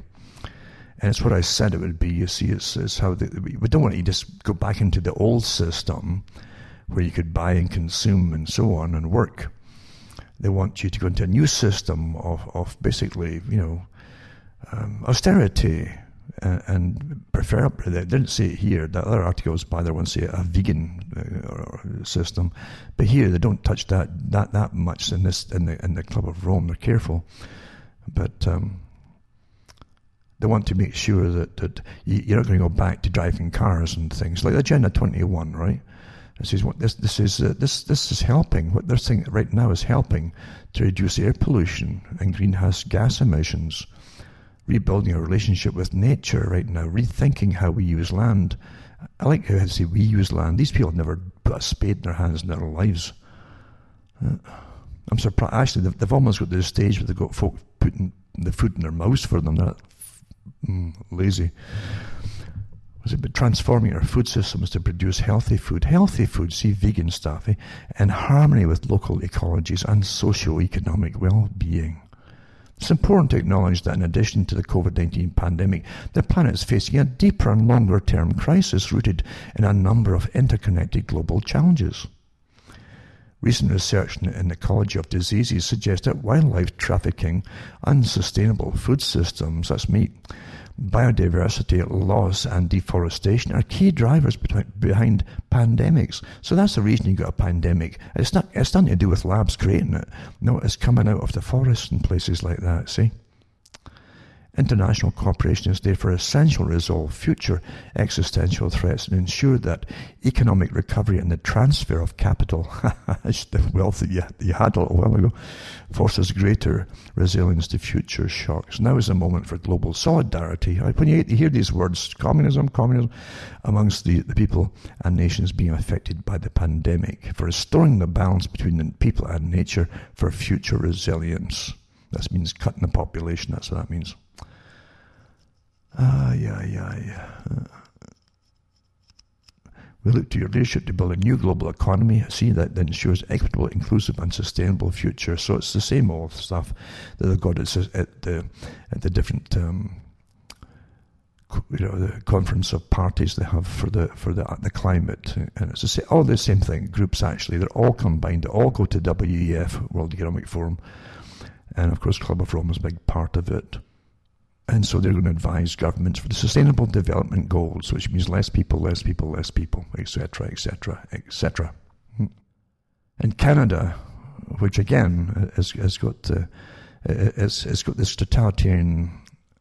Uh, it's almost like something holding back a, a, a, tidal wave. It just it's been sitting in the background for a while, waiting to get un, totally unleashed in a, a kind of communist. They called it liberal at one point, communist system uh, of again technocracy, where experts will rule every aspect of your life. That's what really you want. This, this darned freedoms and and having your right to individual personal opinion just just won't wash, you know, unless it's all your uniform opinion that the state gives you. Then it's okay, you know, like China. But it says here, it won't be a serious breach of privacy and patient confidentiality. The health minister of one of Canada's largest provinces has utilised new coronavirus related powers to authorise health workers to give police confidential patient medical information. There you go. So police then have uh, all your medical information and your everything about you, in fact. Last week, the Alberta Minister of Health, uh, Tyler Shandro, announced via Twitter that Alberta Health Services would be allowed to provide information to police confirming whether or not an individual has tested positive for COVID 19. As I say, these, these, these tests are a joke, folks. There's another article here where uh, a, a, whole bunch of sailors in the US Navy uh, were just brought out of quarantine, I guess, on the mainland uh, onto a ship, and, and nowhere else. They've just been let out of quarantine that were there for two or three years, maybe longer weeks, and tested negative. And they got on the ship, then they tested them on the ship, and, and they're immediately positive. I mean, they're, they're a joke. This is an official story. I'm going to put the link up to complete joke. Uh, uh, uh. So the ministerial order, and it gives you the number here, was signed May 4th and was issued under new powers gained by Alberta government ministers under Bill 10, the Alberta Public Health Emergency Powers Amendment Act 2020. And uh, it's going to be challenged by the Alberta based Justice Centre for Constitutional Freedoms. And then announced May the 1st it will be legally challenging the Alberta government over the constitutionality of Bill 10.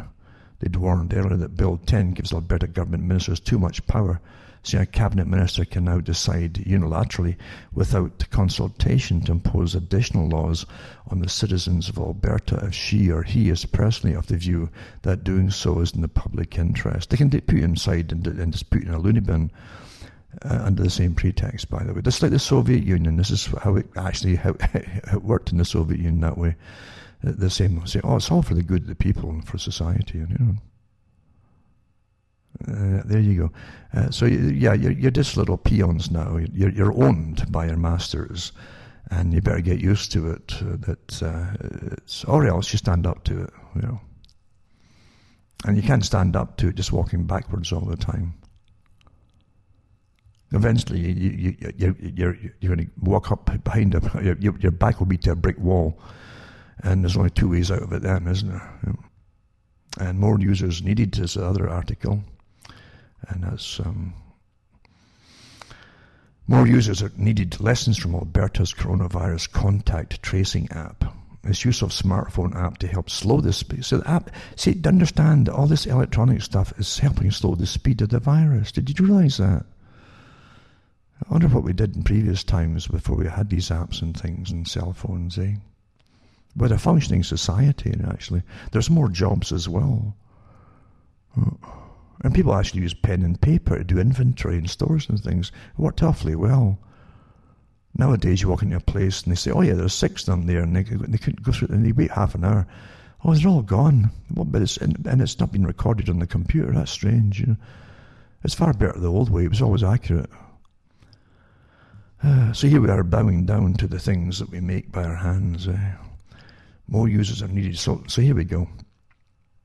It says that uh, Alberta releases contact tracing app called AB Trace together last week, but early uptake figures and a key design quirk showed how challenging it will be for Albertans or any other province considering such a move to get the most out of the app. And uh, it says contact tracing is the practice of identifying and notifying people at risk of con- contracting the virus from someone known to have been infected. Anyone who came in close contact with that person is instructed to self isolate to avoid spreading the virus further. It, it, it, it isn't as infectious as they've said it, was uh, initially. It really isn't. And it's on the wane right now, too. So why should they lock people down like this?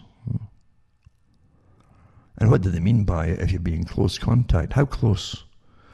As I say, is it an intel- a really intelligent virus? Eh? It, oh, I guess it's really intelligent. It knows that it can't jump from one person if you're more, you know, five feet nine, it might just manage to get under, but six feet, it can't do it. Eh? Then you get into two meters, that confuses the virus even more. It's got more leeway. It's such bogus nonsense. It really, really is. And if someone coughs inside a store or anything like that, that thing's that, that put the sneeze out them or cough out them is going to travel about 20 feet. That, that's without a breeze. If you've got a breeze behind it, of any kind at all, that this thing's going to go hundreds of yards. Of course, of course it is. Eh? yeah, yeah, yeah.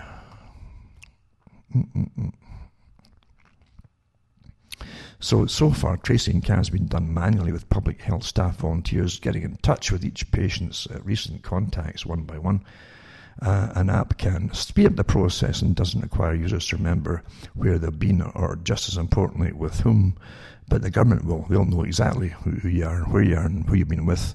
And once it's all over, they'll, they'll use it for other purposes too. Of course they will. Of course they will. Mm-mm-mm.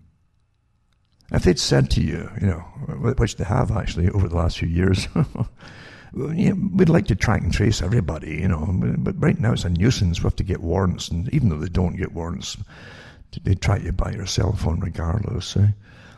And they've had this same kind of app somewhere out. Uh, if you had the same kind of phones as, as, as, you could find out who had the same kind of phones in your area if you're out in the streets walking and stuff. They had the articles years ago, but I, I read them at the time on the radio. But this this is this is the China's one. This is the same one as China, where to get into a store you have to show it. And if, if it goes you know blue or green or whatever it is, you're okay. If it's amber, it's you're iffy. But if it's red, uh, then you're not allowed into the store. You have to show that to get into the store. And then the cops come. It, it dials the cops and they pick you up. Oh, really? Eh? And they'll get they will get volunteers. Oh, it's so nice of them to give us these free apps. It's wonderful. These are the people you would find in, in George Orwell's 1984 where at the end he ends up getting picked up and taken to the was it the Ministry of Peace or Love or something, where they torture you and kill you and recondition you. And uh, he meets his neighbour in there, and his neighbour says, "Oh, yeah, I, I, it, was my daughter that found out. He'd been talking in his sleep. He'd seen anti-party slogans and things in his sleep." And my daughter is, is, found found out, and I'm so grateful for her. I had no idea what I was doing. I was being such a criminal, thought criminal. And, and he, he praised his daughter for managing to catch him before he went any further. Yeah. Well, these are the same folk that are hoping and praying. To, to, oh, thank God they're giving us this, these apps we can track and trace everything I do forever for the rest of my life because that's what it's going to be when they bring these apps and you accept it. They're not going to go away then, eh? When you give up rights, that's it, gone forever, folks. It takes centuries to get them back. And here's a typical article Early antibody testing indicates far more COVID 19 cases. These are not cases, folks. These are not ill people. See? Because you, you because, because if you if you show positive and one of their pathetic, pathetic tests they're showing lots of false positives actually, and lots of false negatives. I mean, they're just useless, especially the swab types, eh? And they're, they're now finding the same thing with some of the blood types as well now, the fast, the fast blood ones. But this is um, Uh, so they're showing far more COVID nineteen folk and lower mortality rate because the more folk who, who have either had it it doesn't even mean they had this one. As I say, the, the tests are showing you've, you've had a coronavirus at some time. It might even been a few years ago, one of the many out there, including a flu type, you know. It says, uh, although there's a de- decrease in the number of deaths, the study indicates there could be hundreds of thousands of people who could be infected without knowing it. Well, that's quite healthy. If they're fine and healthy, that's good, yeah. So preliminary results from antibody testing probe indicates the number of COVID-19 infections in Los Angeles County far exceeds the number of confirmed, with potentially more than 400,000 residents having been infected at some point. Well, that's called herd immunity, folks. Nature does it, and it's a healthy thing to have. It's better than any synthetic thing that's going to change the cells in your body. The good news from the antibody study researchers said that, that the mortality rate from the illness is much lower than currently estimated. So the more they find it's had it, the ones who die goes down, down, down, and down, a lower and lower number per population, you see. And then they give you another uh, fib, I call it a fib. The bad news is that there are potentially hundreds of thousands of residents who are unknowingly infected with the illness. No, they're not necessarily infected with the illness. Huh? Because it's telling you, so, so there are more than 400,000 residents having been infected at some point, meaning beforehand, right? You've had it, you're, you're over it. You've got the antibodies. See? You see, they're really misleading articles out all over the place. It has to be deliberate. Has to be deliberate. And after that, after telling you that all these folk have had it and, and have, have, have, infected, the, the, the tests show that they've got, you know, they're talking about antibodies, really. I'm pretty sure of it. Uh, yeah, antibody testing. You know. So the numbers prove that we are very early in the pandemic, meaning that we've got a long way to go. No, we're not. You're getting over it when you're getting that. The more you're testing, the more you find there's even more and more and more folks have had it. And, they had no symptoms because it, they're not cases, they're not cases of illness, you see. That's how they do it, eh? That's how it's done. And this other article too. Cardinal, there's a Catholic Cardinal Muller, says it's no conspiracy theory. The pandemic has been used to implement questionable measures. Anyone who does not distinguish between the opportunities and the dangers associated with globalization is denying reality. And so it says uh, in a lengthy interview with the German Catholic newspaper, the Tagespost, uh, published in full below, Cardinal Gerhard Muller responds in detail to the many accusations leveled at him in the last days for having signed Archbishop Carlo Maria Vigano's appeal concerning the corona crisis and the impending dangers of governmental control and abuse. In light of accusations of fostering conspiracy theories, the Cardinal invites people to respond to facts instead of demeaning people who think for themselves. And that's what you're getting. If you think for yourself now, they'll, you'll get hammered with all these thousands of cyber warfare warriors, as the, as the government calls them and the military calls them, that they, they own. Uh, that immediately will attack you if you think for yourself. Got to smear you in some way. And he also points to the danger of forced vaccinations.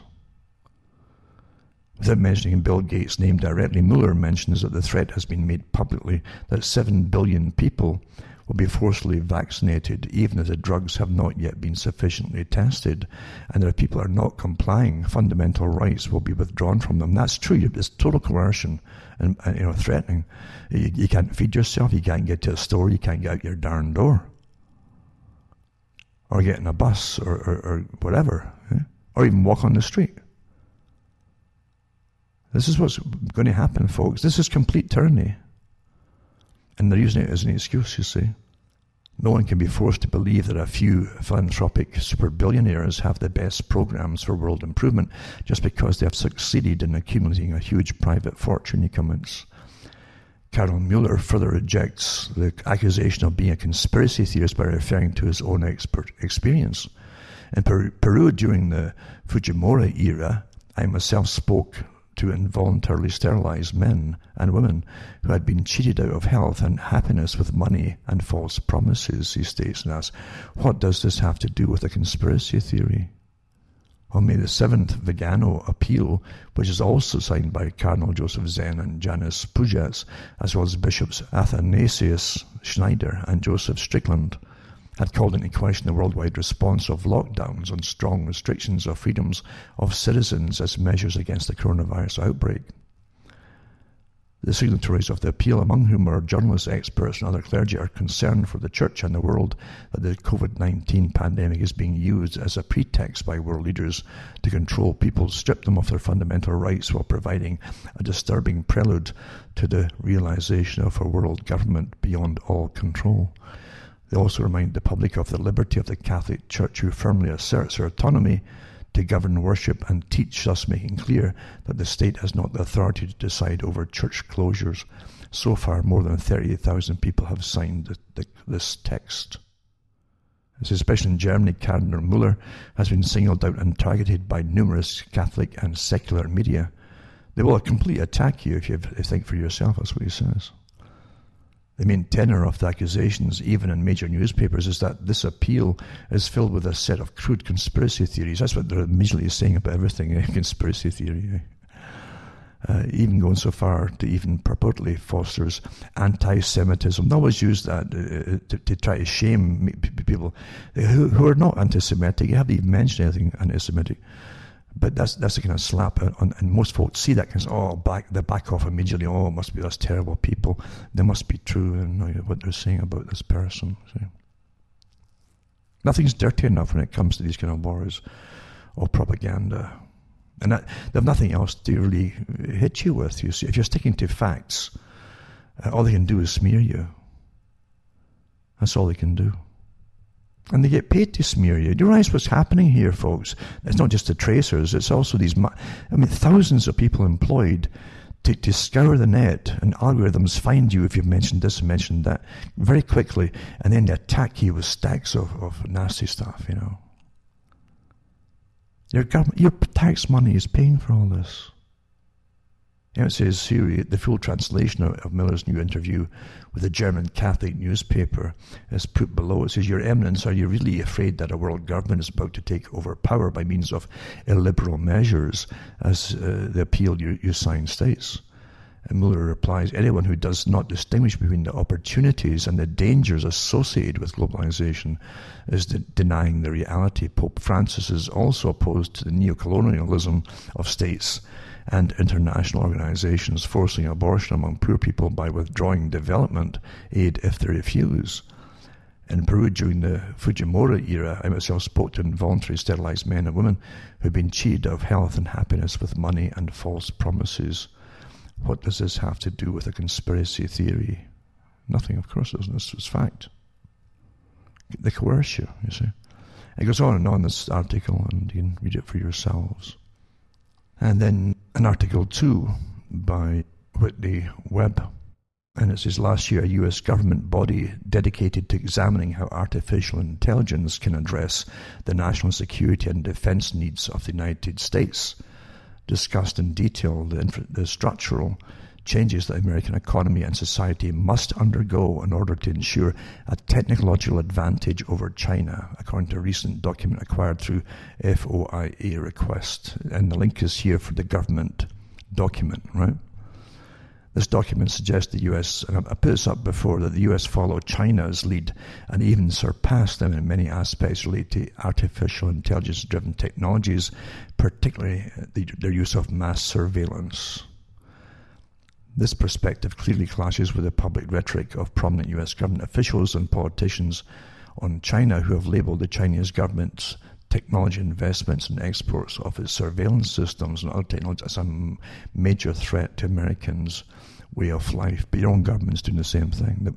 So they have, I like the Indian expression, you know, the native Indian uh, expression, where they said that um, the white man speaks with forked tongue, you know. He said two things at the same mouth, basically. And it's true, they, they, they condemn China, but, but they pass bills to, to basically rival and surpass China in surveilling of their own people. Says, in addition, many of these steps for implementation of such a program the US is laid out in this newly available document currently being promoted and implemented as part of the government's response to the current coronavirus crisis. This is likely due to the fact that many members of the same body have considerable overlap with the task forces and advisors currently guiding the government's plans uh, to reopen the economy and efforts to use technology to respond to the current crisis and it says the uh, the document obtained by the Electronics Privacy Information Center was produced by a little known U.S. government organization called the National Security Commission on Artificial Intelligence. It was created by the 2018 National Defense Authorization Act, and its official purpose is to consider methods and means necessary to advance development of artificial intelligence, machine learning, and associated technology to comprehensively address the national security and defense needs of the United States. It also touches on what I've mentioned before too. It says the, the NSCI AI is a key part of the government's response to what is often referred to as a coming fourth industrial revolution. Now, this is their terms. I keep saying when you see revolution at the end here, it's their system, and it's a revolution to cha- utterly change their system into the, what they want it to be. The next one, a totally different kind of system. That's what it's about. And this is what COVID's all about, too, by the way. to bring all this into being sustainability, depopulation, uh, expert control of society and individuals. You'll have to get tested all your life for your thoughts and your, your speech and all the rest of it and what you believe and yada yada yada. How you what you're going to eat, every, and uh, yada yada. It's, it's everything. Actually, it's a whole new way of living. They've said it quite openly. The Club of Rome and the World Economic Forum. I'll put this article up for those who want to read it too. And Abbott, the Abbott's coronavirus test, that was a big one they touted, falls short of rival device. A study indicates Abbott ID now failed to detect 48% of the positive cases found by another machine. Huh? You may as well as saying it's, it's probably about half the time it's wrong, which means half the time it's right, which you get from a toss of a coin. In other words, it's useless. Huh? Researchers reported a device manufactured by Abbott Laboratories, widely used to swiftly detect coronavirus, including among senior White House officials, missed nearly half the positive cases detected by another common test. So the researchers at NYU uh, Langone Health in New York City compared the Abbott ID now to another device, finding that it missed blah blah blah. It keeps repeating this. I, if you notice, articles keep repeating the same little paragraphs over and over and over. Eh? Anyway, that's uh, that, has been put out too in the Wall Street Journal, and um, so there you go. You know, what's the point of much, what, what was spent? How much was spent on this rubbish? Eh? This useless, this test, use, and the other ones aren't any better. You know, not really. Mm-mm-mm. And the elderly lady I mentioned earlier, if they can pull a patient out who's 102 years old through it. It means they have techniques, and maybe they gave her, mind you, um, some of the plasma from recovered patients before. Maybe that's what they gave her. They gave her something, obviously. But a COVID patient, 102 years old, who did secret work with Winston Churchill in World War II, makes miracle recovery.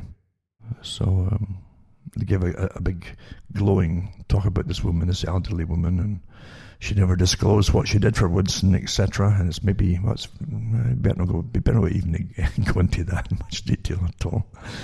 But uh, yeah, she survived it. Right? She obviously got treatment of some kind, and her name is uh, they, they, called her Auntie Kit. That was her the nickname she gave it.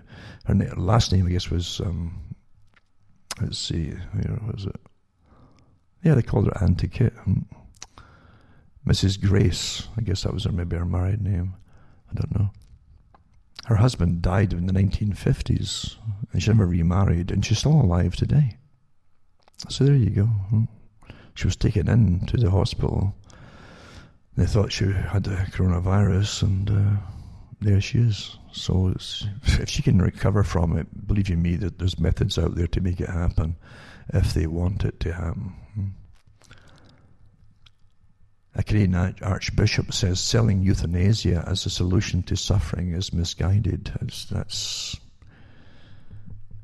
that's true, but it's, it's not that.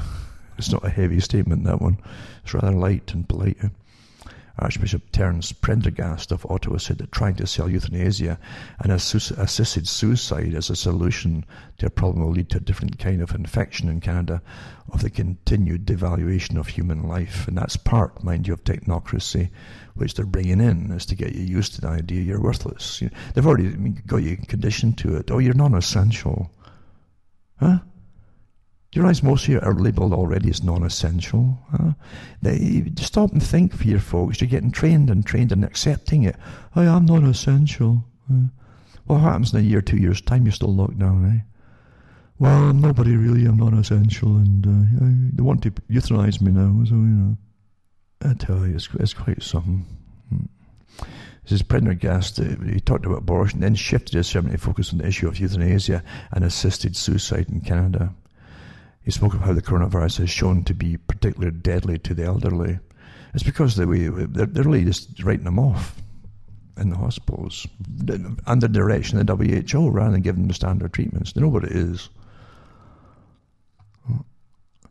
Selling euthanasia as a, as a solution is inviting different kinds of infection.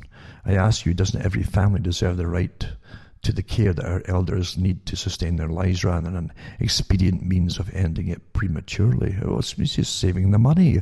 All that money that you could be claiming for a pension and so on and your savings, the government can grab it and, and use it to pad their own pockets. Because everything in government today is, I don't care what country, is utterly corrupt. It's just corruption is normal nowadays. Eh? Just taking measures to end one's life easier to access while continuing to underfund good long-term care sends a clear message. It says the society values expediency over compassionate, dignified health care and assistance. Euthanasia was legalized in Canada by Justin Trudeau's Liberal Party in 2016 with Bill C-14. In February 2019, Bill C-7 was introduced, which further expanded on Bill C-4. Once you put on the books, that was expanded. Now, now you can kill teenagers if you say they're depressed enough. They, you know, you can convince them to take, take the euthanasia, and away you go. It's legal. killing is quite legal now, you know. when the government's doing it and um, and authorising it. It's quite something. So it says Alex uh, Schadenberg, Executive Director of the Euthanasia Prevention Coalition, warned on day three of the 2020 Virtual March for Life that Canada was on track to become the worst assisted suicide jurisdiction in the world. More than a thousand people tuned in during day three of the march to view a screening of a powerful film that deals with the realities of euthanasia and assisted suicide.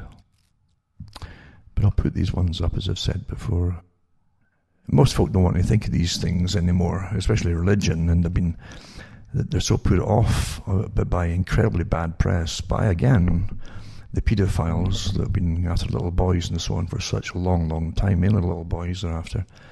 And I don't know if they'll ever recover from that, but they weren't all like that. You got to remember that too. A gang got in, just like gangs get in your government and take over, uh, and uh, that's a fact today. You can't deny it. Uh, that, that's, that's what's happened even with the Catholic Church too, naturally.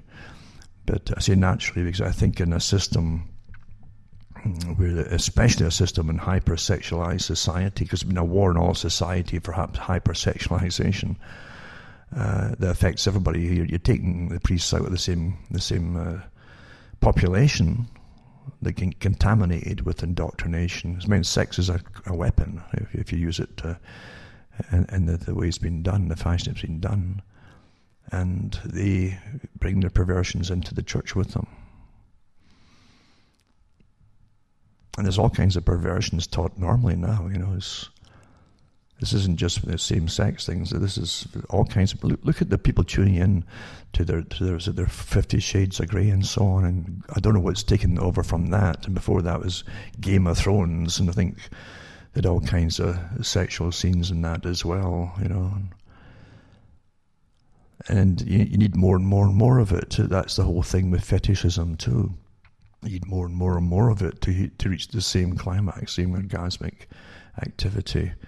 Uh, it's like a drug, and it destroys the person in the meantime as they become addicted to uh, needing it. You know, it's uh, a way out of, of temporary, it's a release out of temporary stress, even, you know. And this world today is full of stress, especially now, I suppose.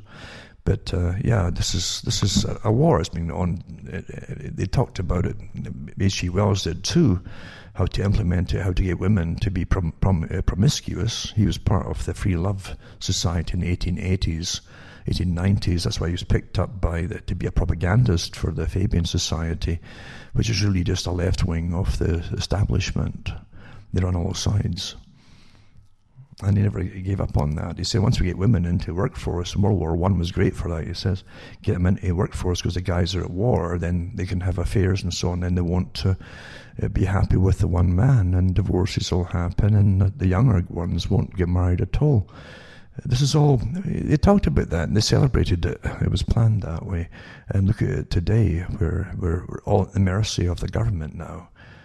It says when there's no family standing around you, when the government wants to get to you, there's no one to stand and protect or, or speak up for you, then you'll obey the government or they'll lift you, and there's no one to stop them from lifting you. That's, that's what he said, folks. Paraphrasing it, but that's what he said. The American economy is imploding, and America is too and how coronavirus is finishing the job of American collapse. And another 3 million people filed for unemployment claims last week, bringing the total since the beginning of the pandemic to a staggering 33 million. How much is that in context? The US labour force is 165 million people. 33 million people means a full 20% of the labour force is now unemployed, but even that's under an understatement. Here's another truer way to think about it. These numbers mean that since the employment to population ratio has crashed to just 50%, that means just half of the American population is now employed. These are numbers so catastrophic they make economists like me shudder. They have no modern parallel whatsoever. They point to an emerging depression, call it the coronavirus depression. That's probably going to be greater and worse than the Great Depression. That's what they're wanting, by the way. There's articles from the bigwigs uh, have they're, they're, they're drooling at the thought of a massive, prolonged Great Depression, income and austerity, the very programs I talked about before, because uh, your governments were all involved in signing documentation on austerity by the Club of Rome and the World Economic Forum and so on, and, and the climates and climatologists, yada, yada, yada. Government by billionaires, Cuomo names former Google CEO. Naturally, it's all in the family, it's all in the big intelligence agency. So Cuomo names a Google CEO to join Gates and Bloomberg in drafting post-pandemic reforms. There you are. You don't need democracy or rights and that. You, they're already there. Your masters are there. So meet your new overlords left to right. And it says Schmidt, Gates, Bloomberg.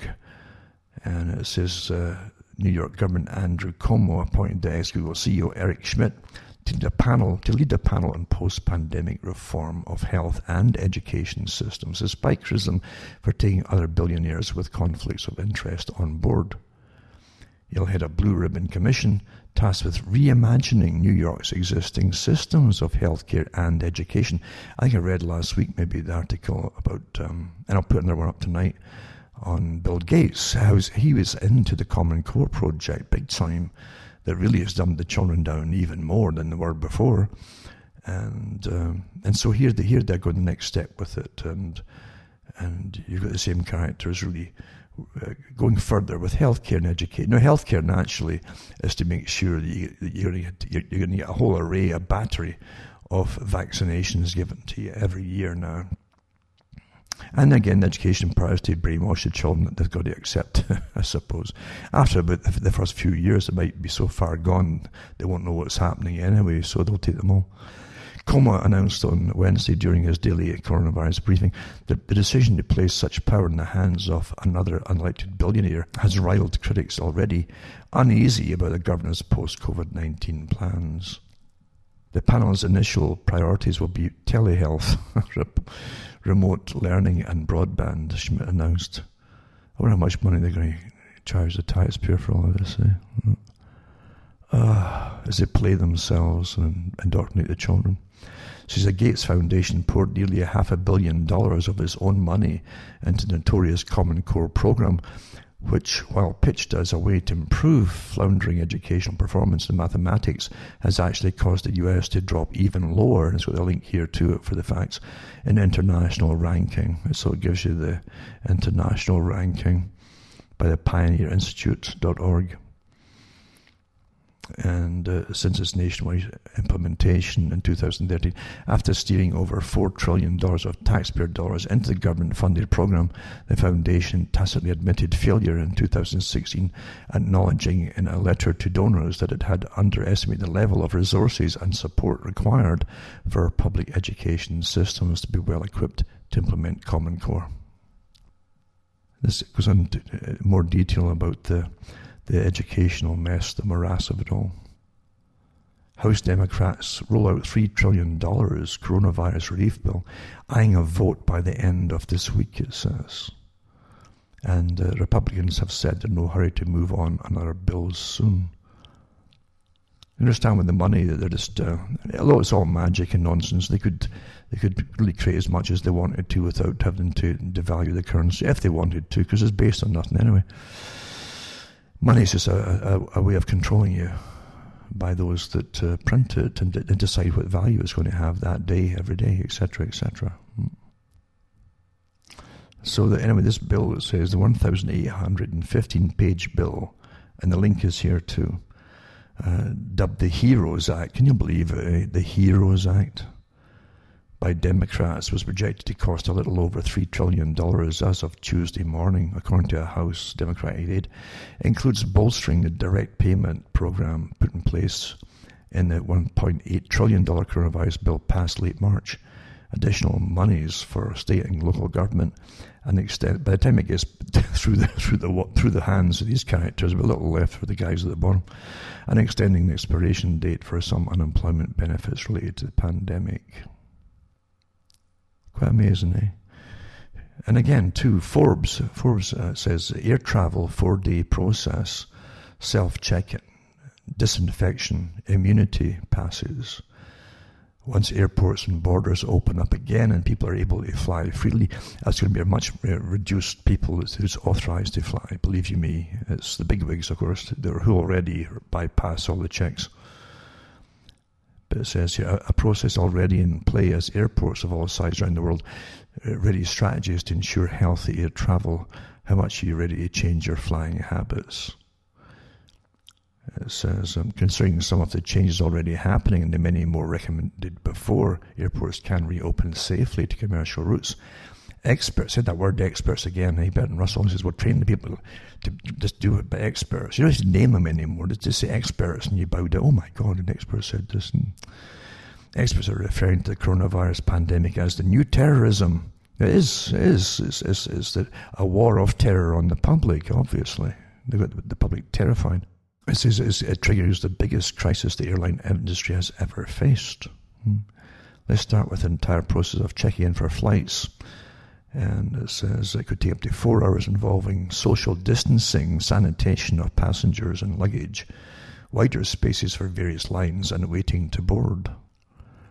Nine out of ten experts, again, eh, uh, expect slower turnarounds between flights due to the need of thorough cleaning of cabins and following of sanitary measures at airports. So it says, among the steps under consideration, no cabin bags, no lounges, no automatic upgrades, face masks, surgical gloves, self check-in, uh, self-bag drop-off, immunity passports, on-the-spot blood tests, and sanitation disinfection. Tunnels. Digital technologies and automation will play a, a, critical role in the future of air travel. The need to reduce touch points at airports implies mandatory use of biometric boarding. There you go.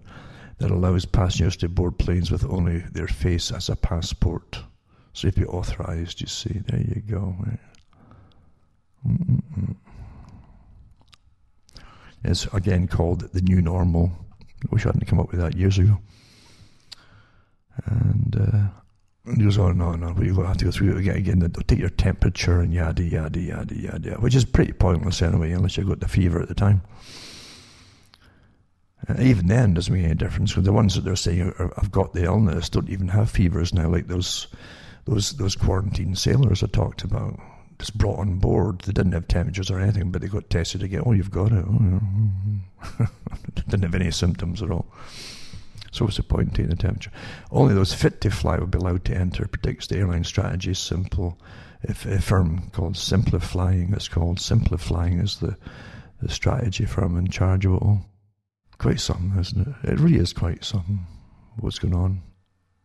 But yeah, I was going over the old articles too, like like Catholic bishops in Kenya that charged the United Nations organization with sterilizing millions of girls and women under cover of an anti tetanus inoculation program sponsored by the Kenyan government.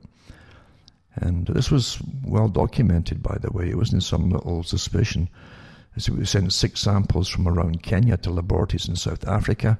They tested positive for the HCG antigen, uh, Dr. Wahome Ngare of the Mercy Medical Center in Nairobi told LifeSite News they were all laced with HCG. And it did, they came down with terrible pains, the, the girls, and and this thing attacked their ovaries. That's what it does, eh? I remember at the time I did the articles, not just from this site, but from many other sites who were involved in it, the testing laboratories and all the rest of it. And they're always amazed just how it gets into the into these. You know, this is for a tetanus shot. It was free though. It's free. Uh, they were pushing, Mm-mm-mm. and of course they tried to sue the companies involved. The usual companies, you all know their names. I won't mention again. But uh, India too came out with the same thing. Latin America, different countries in Latin America found the same problem with the same shot.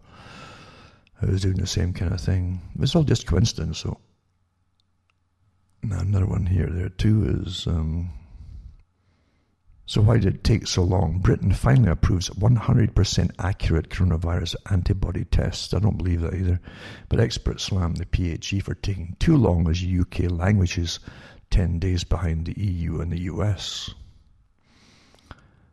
And uh, I very much doubt it's 100%. If it's a fast test, I very much doubt it. So Britain last night finally approved its first commercial coronavirus antibody test. They can tell whether someone has had the infection.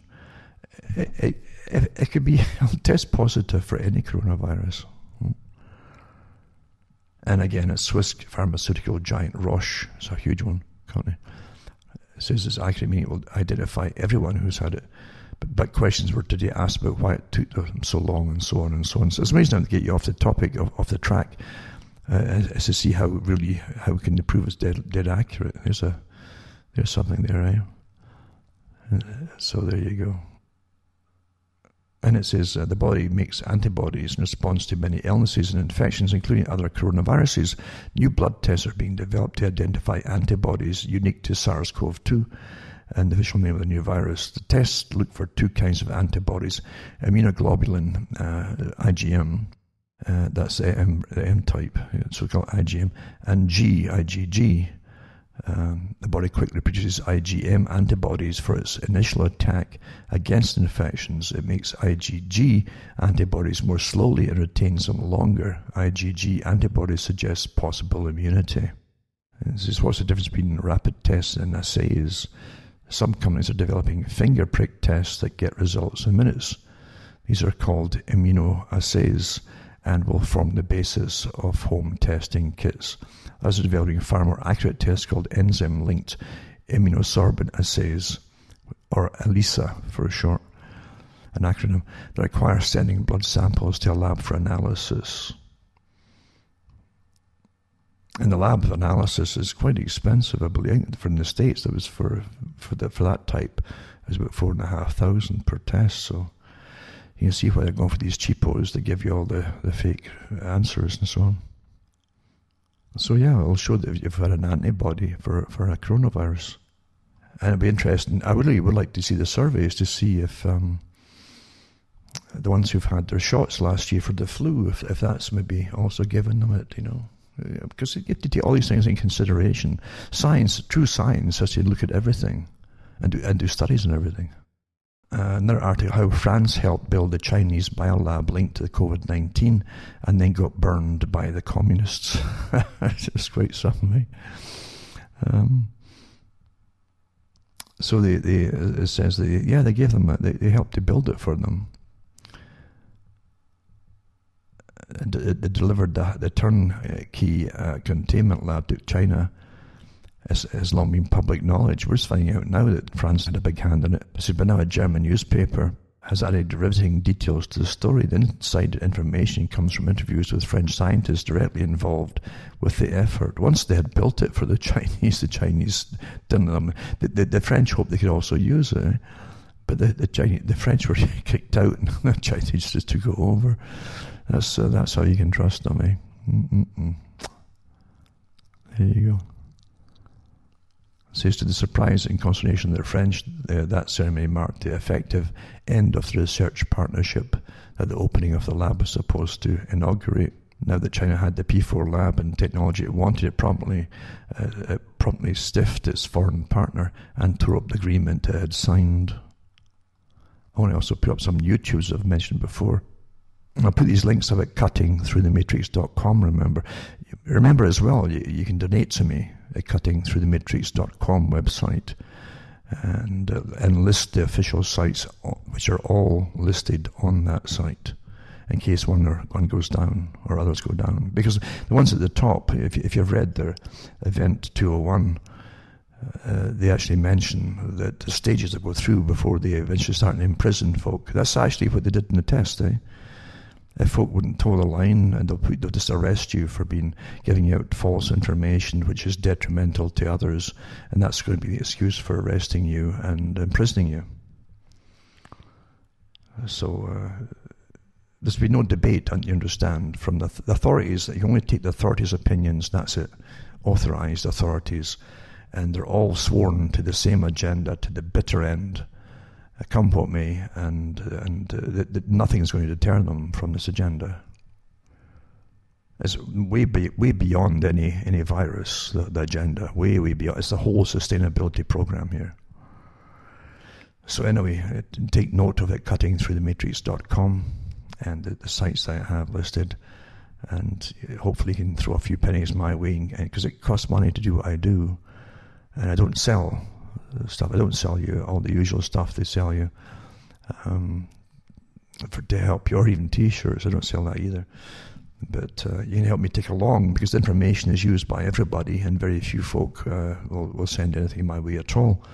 And you, you, can even tell who's using my stuff because the even archive stuff. Some of the biggies mentioned. Someone was mentioning last week about the little people, the talks I gave back in the late nineties about the elite being tall because they had the best foods and proteins and stuff, and interbred with other people that, that were really of the master race, put it that way, and uh, the nobility and um, and how the rest of folk were stunted, and they call them the little people, but never mention where they get it from. It's just quite amazing. But I'll say it verbatim from my talks because uh, they have them, some of them. So it's up to really the rest of the, the decent folk to, to send things my way, hopefully, and I can keep doing what I'm doing because I put information that some folk are scared to put out.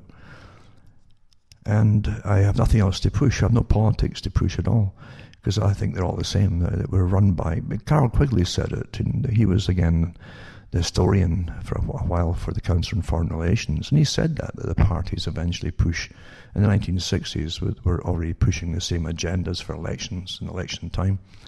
Uh, jobs, education, healthcare, etc. And, and, he said that. He says, when they all start parting the same stuff, it's really one group. And that's what you've got. There's, there's no difference between them all. There's one big gang who are completely on board uh, serving the, mas- the, masters above them. It's not the people who put them in the power. Uh, they're already pre-selected by organisations like the Council on Foreign Relations and the, the, groups even above that. And they're elected uh, into power and they're told what to do. So, as I say, you can, you can send a few pennies my way, hopefully. And remember, you can even mail me uh, checks and so on. It's going to be harder as they go in with the banks and all that to, to get things done, but hopefully I can get them things eventually cash at the banks. Um, they make you in Sudbury, I believe, you, you stand outside the bank in a, in a lineup, and they have a kind of a tent thing outside of it for the one teller, and you have to go through this ridiculous farce of before you get to the teller and, uh, all the process of social distancing and so on and so on. Uh, it, it's such a it really is such a farce, honestly when we see, especially in Sudbury, when you see the numbers, of, even the official numbers of, of, people who've had it in the past, uh, so pathetically low. But you, you, crash a whole economy and businesses go bankrupt and go under, and it's happening to the whole country. This is a, a completely retraining exercise on the new way of living. It really is, and and, it, and it's not it really is not what they're telling you it's for. I mentioned I used to give talks on, on absurdities and how absurdities must be introduced by totalitarian regimes to make you start to obey more absurd Uh, parts of the agenda and, and follow absurd orders until you can't trust yourself and your own logic. That's part of the strategy. It's well understood from the days of Pavlov. Even he was, he was really into that kind of stuff and to, to, to, get a whole new way of living for and training for, for school children for, for Russia. And Bertrand Russell said it too with this experimental school he had in the 1920s. He, he practiced on making the children believe completely absurd things, and children will believe them because they're not absurd to children at the time. And he said, uh, he said, if, if I separate the children from the rest of society, I can tell them that snow is really black, and and when they grow up, they'll have arguments with other people outside because they will, they will, they will have see the opposite, and they'll think they're right.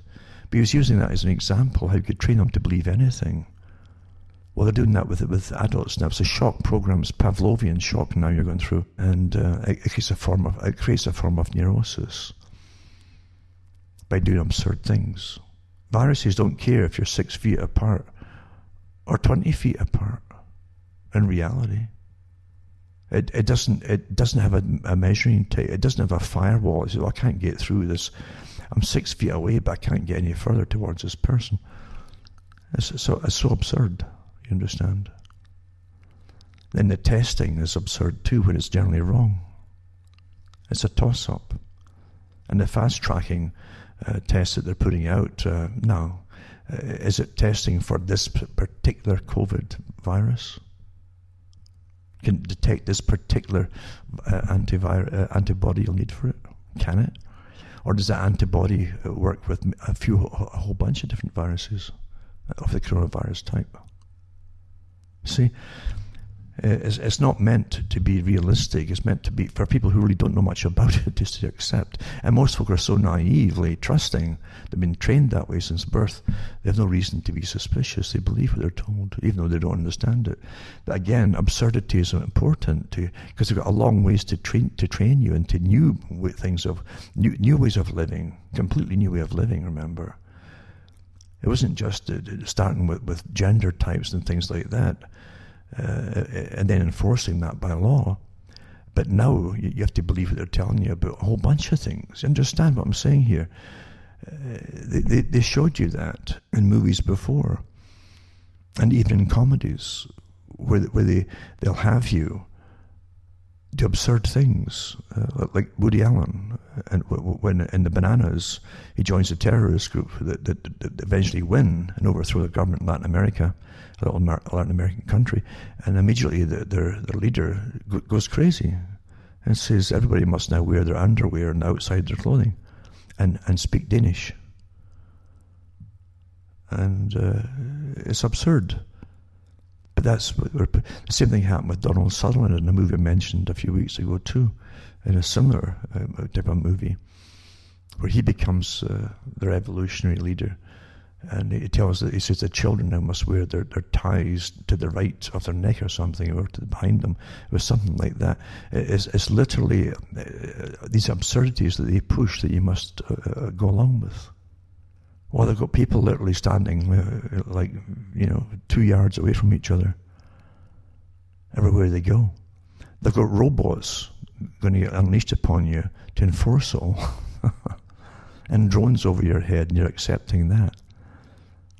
You've been told this might last forever because it's gonna. Because you, the, the, the, oh, you understand every vaccine you've ever had has to be recorded electronically and yet it's going to be wearable in one form or another. And then your updates are becoming, going to become yearly and your boosters for everything yearly. And you must have them or you can't continue living or walking the streets or or going into a store to buy food. You'll be punished, punished, punished.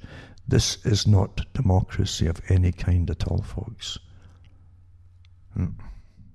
So, as I say, you're cutting through the matrix.com and hopefully send a few pennies my way because uh, I've no axe to grind with politicians. I just don't believe in them because they're all crooked. I've never seen, I've, I've said before, if, if, if elections worked for the people, and voting worked for the public it would be banned. We, we get a few years of just barely making it from the last crisis to the next crisis, and and, and we never we, we get raped and plundered and pillaged every time by the authorities. And the wealth that is it's grabbed off you and absconded with, and then they dish out that wealth to their their corporate pals. Look at well, look at the look at the trillions they're throwing around the world right now to these big, big, fat corporations. And you have to be, you've got to live in austerity now, eh? Mm-mm-mm. And this is just the start of it. They keep telling, oh, this is just the start of it. This is May. Oh, yeah, this is going to go into next year, maybe two years, maybe four years down the road. But once they get it into next year, it's never going to go beyond. It's never going to go up, go away. It's an agenda, folks, and they can play this game forever with with new test. Oh, this new test has detected that. Oh my God, it's worse than we thought. Yeah, yeah, yeah. Mm-hmm. And facts don't matter. Facts really don't matter when there's an agenda in play. So donate to me, cuttingthroughmatrix.com, and find out how to do it. Now I'll continue. And find out how to do it on the website as I say, I have a few uh, YouTubes to put up or videos to things because a lot of folk really need the, the, visual evidence today, you know. And um, actually, it's endless, even the evidence that's coming out visually now. but again, it doesn't matter. Facts don't matter. It doesn't matter when the, the agenda's in play. And uh, nothing will matter until the public starts saying, no, that's this, this, this gone far enough, you know. Really. I mentioned before about that uh, movie, um, V for Vendetta, where the V character has to go. He goes after every member of this this gang that took over government. And he had ecclesiastical group, and he had a scientific group that tested on the public. He had the political group and the military group and so on, all these different members.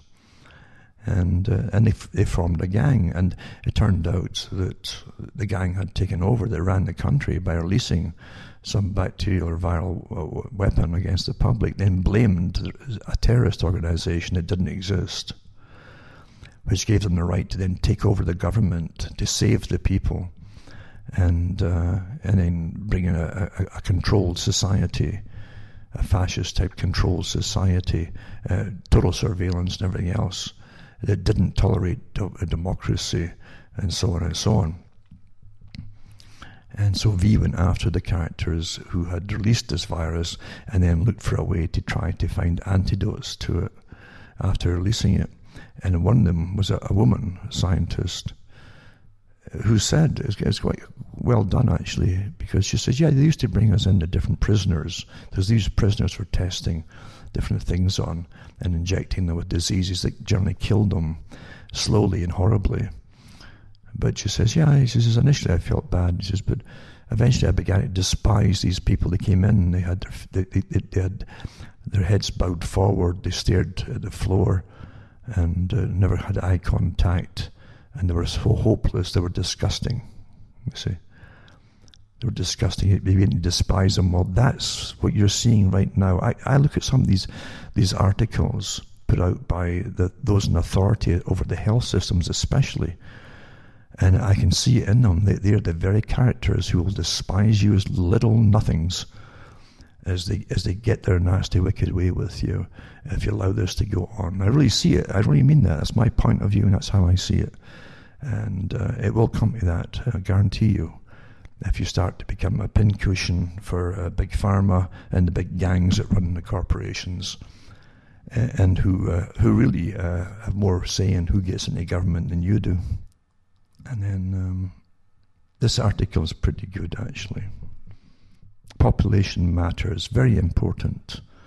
I mentioned before. It's the same names actually you'll find in the, in the Darwin group for eugenics and so on. At least a lot of them are. And the population matters, and they have their little slogans and for the sustainable world, you see.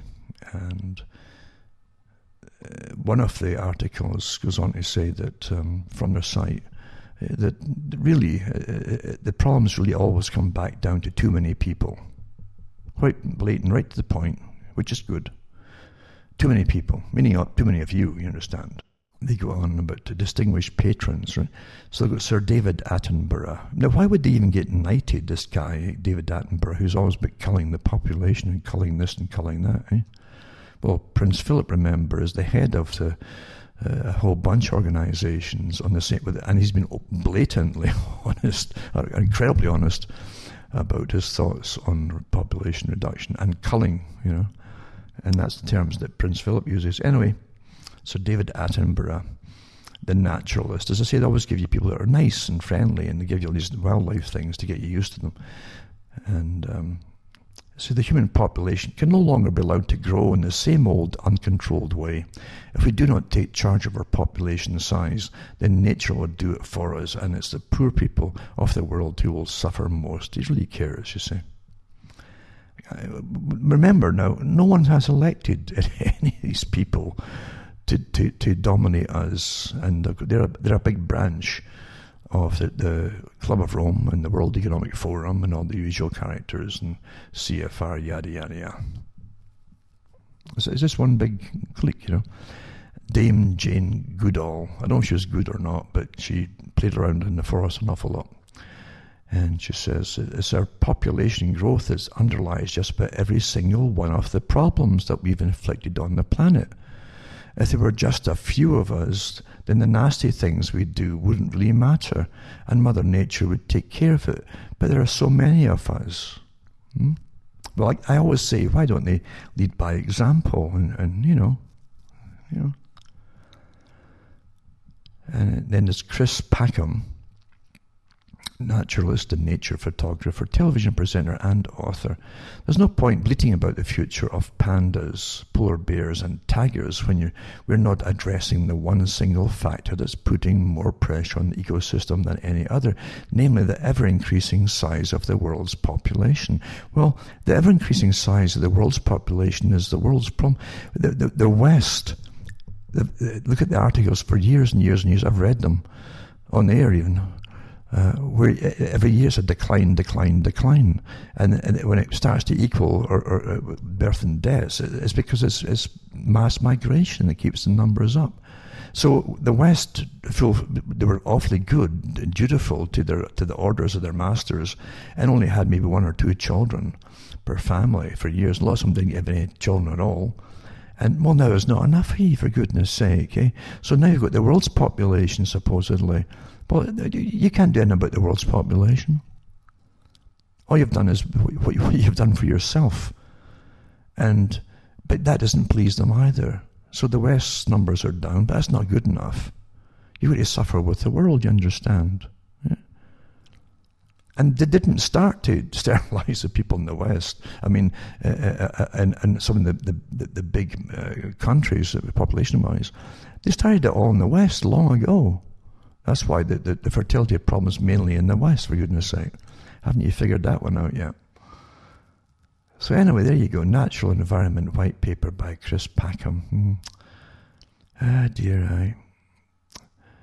And Leilani uh, Munter uh, says uh, race car driver and environmental activist who's also got a, a, a vegan. I think you'll see it there. She's got a picture with a, a jacket with vegan written on the front. They like to advertise the, the, what they're advocating. You see. And the ultimate intelligence of our species will be determined by whether we face our population issue and get it under control or continue to sweep it under the rug because uncomfortable conversation, the future of life on earth depends on us doing the former Hmm. Then Jonathan Porritt, I've mentioned him many years ago too, president of Population Matters. He's a CBE naturally, and um, I think his companion in the British Empire. Well, won't be a commander of the British Empire, surely, but but founder. He would have to be royalty too, giving these folks the titles. Same with Sir Attenborough, etc. Huh? Founder and director of the, of the Forum for the Future and former chair of the United Kingdom Sustainable Development Commission. Population uh, raises all these questions about religion. Oh, see, religion's in the way, you see. About culture, about male dominance in the world, like male dominance in the world. What a joke that is in the West, anyway. And people get very uncomfortable about that says Jonathan Porritt. Because see, what they say is what they're, they're aim, they've been aiming for years for the UN and all their charitable donations and used uh, old computers now, which they fix up and throw over there by the millions. It's to train women so as they can break the, the cycle of getting married and having children. That's what they've been trying for years, and it's not really working that great, no matter how much money they throw at it. So, so they, they use this pretense of, of um, putting the women in charge for the for the third world countries.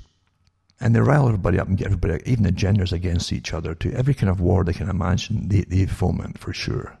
But Jonathan Porritt is a sly character indeed, and I wouldn't trust him an inch.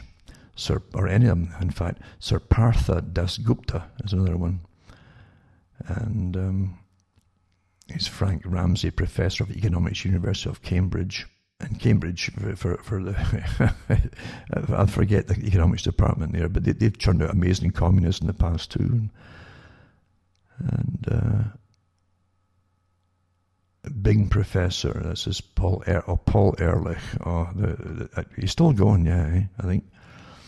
He's Bing Professor of Population Studies at Stanford University. This is the guy who had the population time bomb and all these kind of things. He was on the, the, the coming ice age and all that too at one time, and then and then of course the global warming thing. And, he, and his wife, of course, was uh, uh on the, a founding member and on the board, I think, of the Club of Rome.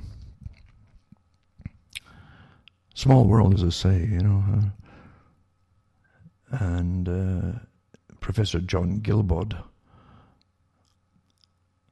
I said, should we now explain to UK couples who plan a family that stopping at two children or at least having one less than first intended is the simplest and biggest contribution anyone can make to leaving a habitable planet for our grandchildren? There you go. Mm-mm. It is a video called John Guillebaud, Sex and the Planet. Yeah. It goes on and on. Adrian Hayes, record breaking polar explorer and adventurer, speaker coach, campaigner, and author. And they'll get well funded by the same characters that were so well known. Uh, if, if they become advocates and push because they're now celebrities, you know, Malcolm Potts, uh, Professor of Maternal and Child Health and the first and former holder of the Fred H. Bixby Endowed Chair in Population and Family Planning of the University of California. Sarah Parkin, OBE, that's the Order of the British Empire. Principal Associate of the Sustainability Literacy Project. She's also co-founder of Forum for the Future, chair of the Richard Sandbrook Trust, trustee of the St Andrews Prize and board member of the Carnegie Trust for the Universities of Scotland.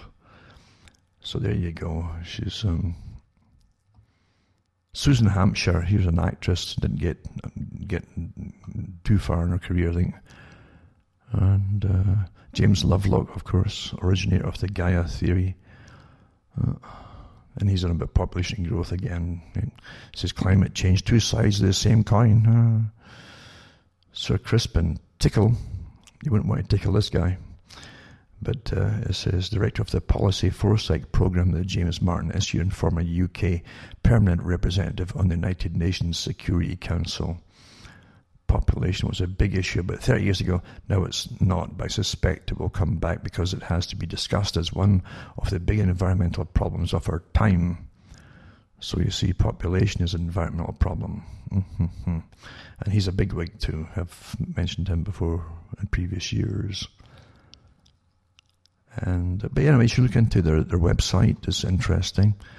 Uh, they're quite blatant and in your face with their their platform, basically what they stand for and what they think of you, not themselves, but you, you know.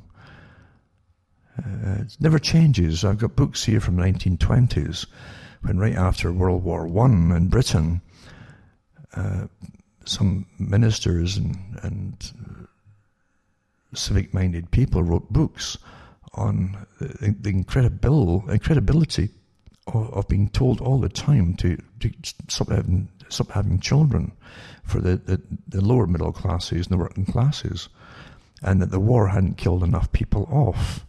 And they wrote about that back then.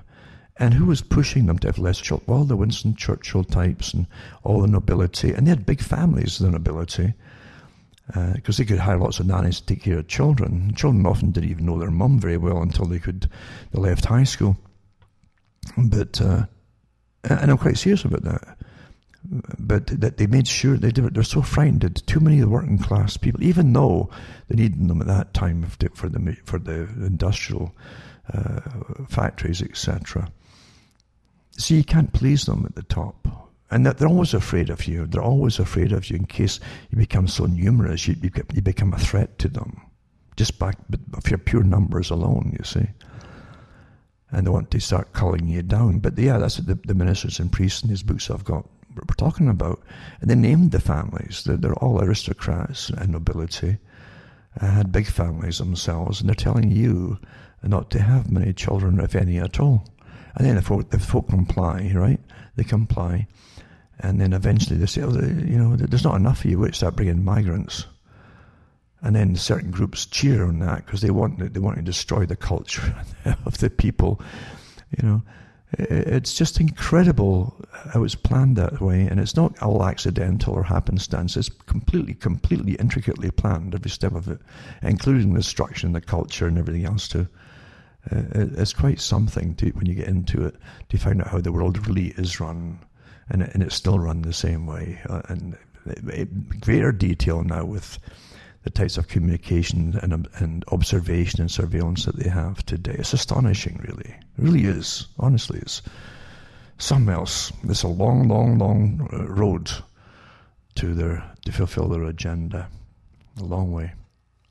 And their article here too is is um, Sweden and Imperial College model. Imperial College, of course, is Neil Ferguson, who had his big wrong numbers, as always, from every, every previous thing he's done to his big wrong numbers. This person is, I'm not able to reproduce charts here, but I here reproduce some material which shows how and in what ways the Imperial College model of projected deaths was applied to and in Sweden. I'm grateful to RS for the information. He says it comes from a study, and it gives you the study here too. The link, the link is here, so you can look up for yourself. Conducted in April by Uppsala University, Stockholm. On page 8, they state where they derived their model from and they say we employed an individual agent based model based on the work by Ferguson et al. The citation they use is this is to this, which is the Imperial College model, replete with graphs that look like they were put together by a rather dull student. That's what they say. It's rather so pathetic that the Neil that Ferguson's work is. And it gives you the link to that too, right? So this is this is, the, the, the official modelling uh, links and so on. The report shows this a, uh, a number of uh, predictions using the IC-based model, the computer-based model, according to various levels of interventions. By the 12th of May, it appears to predict the following numbers of deaths. Right. This is what the model projected for for Sweden: approximately 65,000 deaths for a do nothing policy. If it did nothing, 65,000 would die. Number two, approximately 45,000 deaths for the policy that Sweden actually imposed, right? Approximately 20,000 deaths for a lockdown policy similar to that imposed in the UK. So they obviously wanted a complete lockdown to bring numbers down to 20,000, and Sweden didn't do it and it didn't do it. And yet, the, it said in number two, it said if Sweden uh, uh, went, went, the way that they did, that 45,000 people would die. Right? He says, as you will be aware, Sweden's current recorded deaths are around 3,300. That's for, for, I guess, from January through to the present, which is low even for regular folk dying off. So it's um, the way that Sweden did it, right? 3,300 versus what Ferguson's models said would happen if they if they did the same policy that they actually did. They said we gave 45,000 would die. Isn't that astonishing? It's like everything else that Ferguson did. Can you believe it? Eh? The guy's never been right in his whole life on anything. He's a walking disaster. It says so Sweden's actual recorded deaths are about one, one, one fourteenth of what is predicted their actual policy would bring, and even one sixteenth of a hypothetical lockdown scenario, even though it isn't under those conditions. One interesting aspect of this is that it gives the lie to all those who keep saying, uh, what about population density, etc., when comparing Sweden to the UK. We can now respond by saying that the model upon which the UK's policy is based, when applied to Sweden, and therefore taking into account population density, can be shown to have overestimated Sweden's deaths by huge margins. And it gives you the link to the reports, and you can read up for yourself. Quite amazing, eh? Hmm. Underneath it, too, is the transcript of Sumption interview, Lord Sumption. I mentioned that before as well. But, uh, and that's interesting as well, because he's spoken out about it big time. And uh, he knows it's a con as well. It's for a big, big agenda. and the Queen, eh? the Queen, as I say, uh, look all these folk who, have been knighted and and elevated and given all these uh, awards by the British Empire, you know, the Order, etc. And and uh, made sirs some of them, eh? or dames is another word for women. The Queen's coronavirus speech her, uh, that she gave, we will succeed and better days will come. I think they went to, I don't know if they played Vera Lynn on this one or not, but anyway, it's, it's got the Telegraph, the, the newspaper Telegraph, and it says, um, it, it gives you the speech, right? She was on to say about an increasingly challenging time, a time of disruption in the life of the country, disruption, blah, blah. And then she thanks everybody in the National Health Service front line that uh, as well as care workers and those carrying out essential roles and so on and so on. But she eventually goes into the World War II, you know, and how it's, it's like the World War II uh, and, and families feel pain and so on, and, and they have to, if some people have died, loved ones, and, and we're, together we're tackling this disease.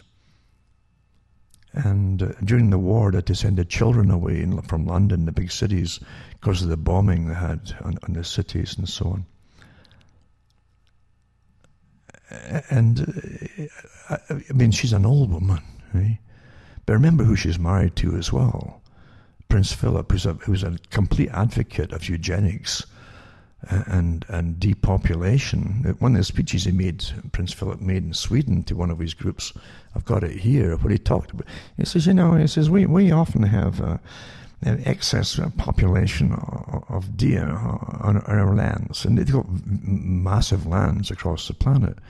And he says, well, you know, sometimes there's so many of them they start killing off the, some of the, the wildflowers and and they, and they breed and and, and, and more come along and, and they breed and until you have these huge huge huge herds huge herds of of deer that you can't control. Is it and you have to have a cull with them you know that's what you have to do. And, and so he's really referring to people. Just like that folks now, when they start voicing these things like culling people, and then you have all the organizations that he's the head of, and he's, he's and they're all parts of them, like Population Matters and so on. They all know each other, all these groups, and they're all sanctioned. You better believe they're not just talking about things, they find ways to do it and implement it. I hope you understand that. They will not ask for volunteers for sterilization. It just happens, and you're just, oh my goodness, so and so can't have children anymore. I wonder how that happened, and yada yada. Are you getting the picture? Hmm? Wake up from this naivete. Right? It's time you all woke up, honestly. It truly is. It really, truly is. Hmm? So, I'll leave the Queen here and go on to the next article. Now, Rand Paul says Dr. Fauci is not the end all on uh, authority on coronavirus response.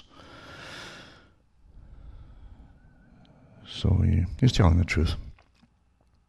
You've been all trained to believe in a, in a short time of space that this guy is the, world. No, he's not the world expert on things. He's, he's giving you his opinion, supposedly, and he's got such vested interest in things that it's rather dangerous to even have such opinions rather openly.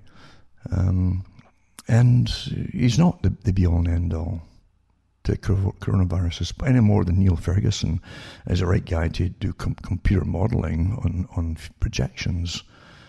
Unless you want some science fiction scenarios, makes you work for the movie industry, you know, for horrors and things. But uh, yeah, there's other people coming up with it too. Uh, again, I'll put up two. The recovered COVID 19 patients in the Orthodox Jewish community flocked to donate plasma in that, to Pennsylvania. And because uh, it works, you see, it works. Uh, China was doing that too, and the, I'm sure that's what they must have pulled that, that elderly lady through in Britain, 103 years old, for goodness sake, you know. Another one too is, um, let me see now, a little quip by old um, David Rockefeller, an old one. And he said, We're on the verge of a global transformation. All we need is a right major crisis, and the nation will accept the New World Order. And of course, the, the, I've mentioned before, the, the 21st century was the, the, the century of change. They, they, talked about it in academia for the last 50 years of the 20th century. They, they, they knew they could bring the next phase of the, of the system, and then and you're in it. This is the transformation age, the, the time of change, the agenda for the 21st century, the whole century, uh, has to be accomplished in 100 years. And that's why you hear transformation uh, everywhere you, you look at, you know. Everyone's transforming, even people. But uh, New World Order, David Rockefeller. Hmm. And Dr. Ron Paul said that people should be leery about a coronavirus vaccine he goes on to previous vaccines that were rushed through and uh, the damage that it did to populations, thousands of people, and so on. I think he gives an example in this one, he, uh, the example of the swine flu um, non pandemic that broke out uh, back in the, uh, the 76, I think it was. and the rush to a vaccine, and the vaccine wasn't properly made. Nothing to do with the virus that was out there, so it saved nobody's life from from it. It caused a lot of harm. More people ended up dying from the inoculation than died from the flu that year, and that's from uh, Representative and Doctor Ron Paul. We shouldn't need to be told to be cautious. You see, that this terror, this driving, stampeding the herd, so you can't think for yourselves and say, wait a minute here, maybe it's uh, not such a great idea.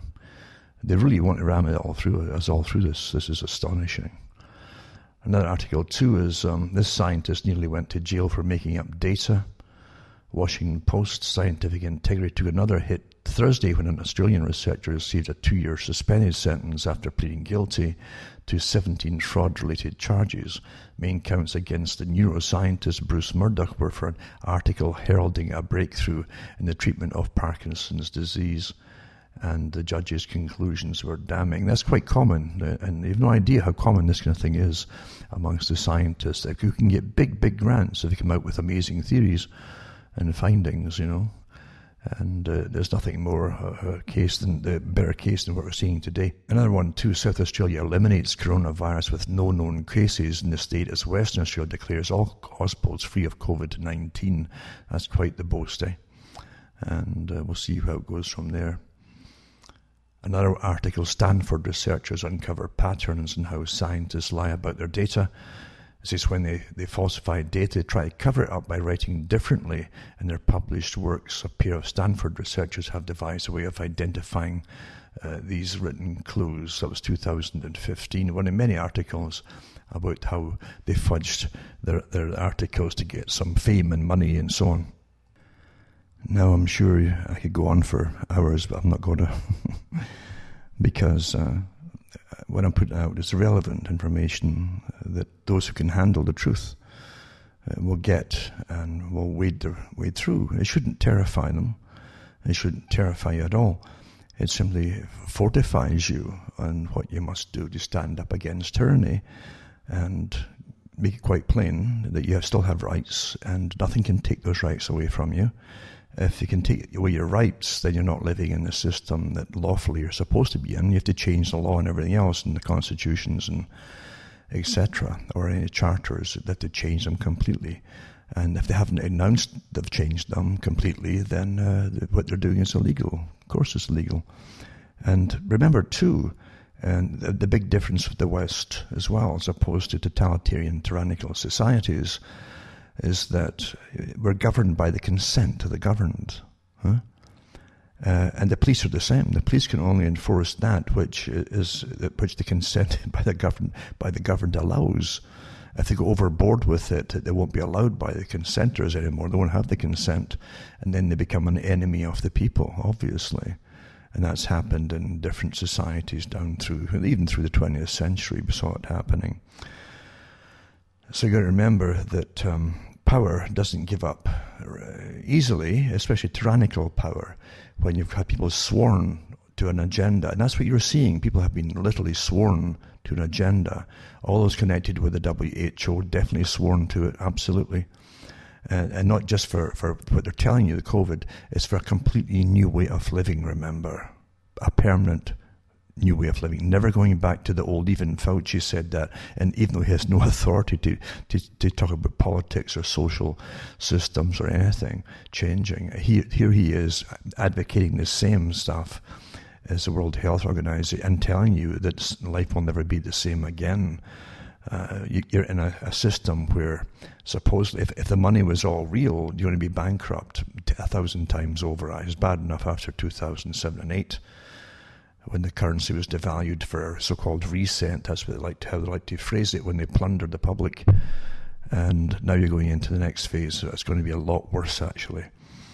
And you have more uh, elite members then running you because the people with their hands out for huge bailouts.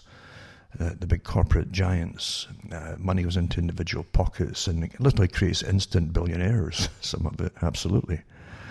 Uh, so corrupt, the whole system is so corrupt. But they're telling you is you're never going to go back to what. But you've got to stand firm, and you can't let. As I say, once you start taking a step backwards, and it's followed by the next step until you're walking backwards permanently, until you hit a wall and there's nowhere else to run.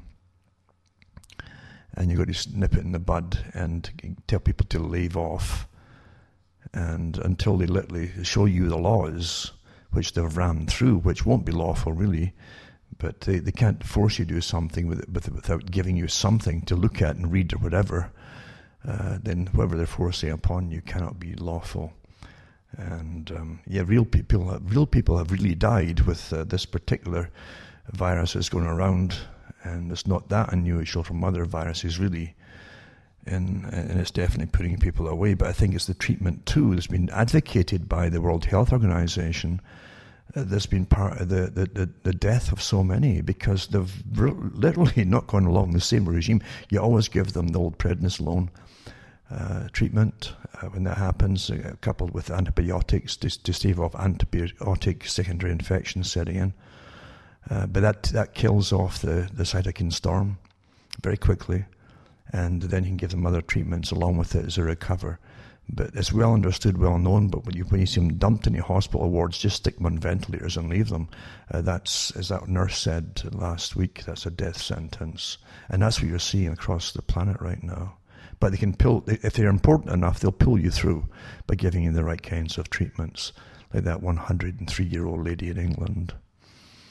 So don't give up hope, folks. Uh, the terror is meant to make you lose your sensibilities until you simply obey. That, that's what rulers always use terror uh, to get obedience from the public.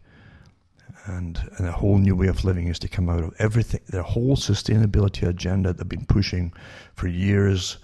Uh, they said at the World Economic Forum that people weren't listening to them and we were still consuming, you know, and being happy. They didn't, they didn't like that at all.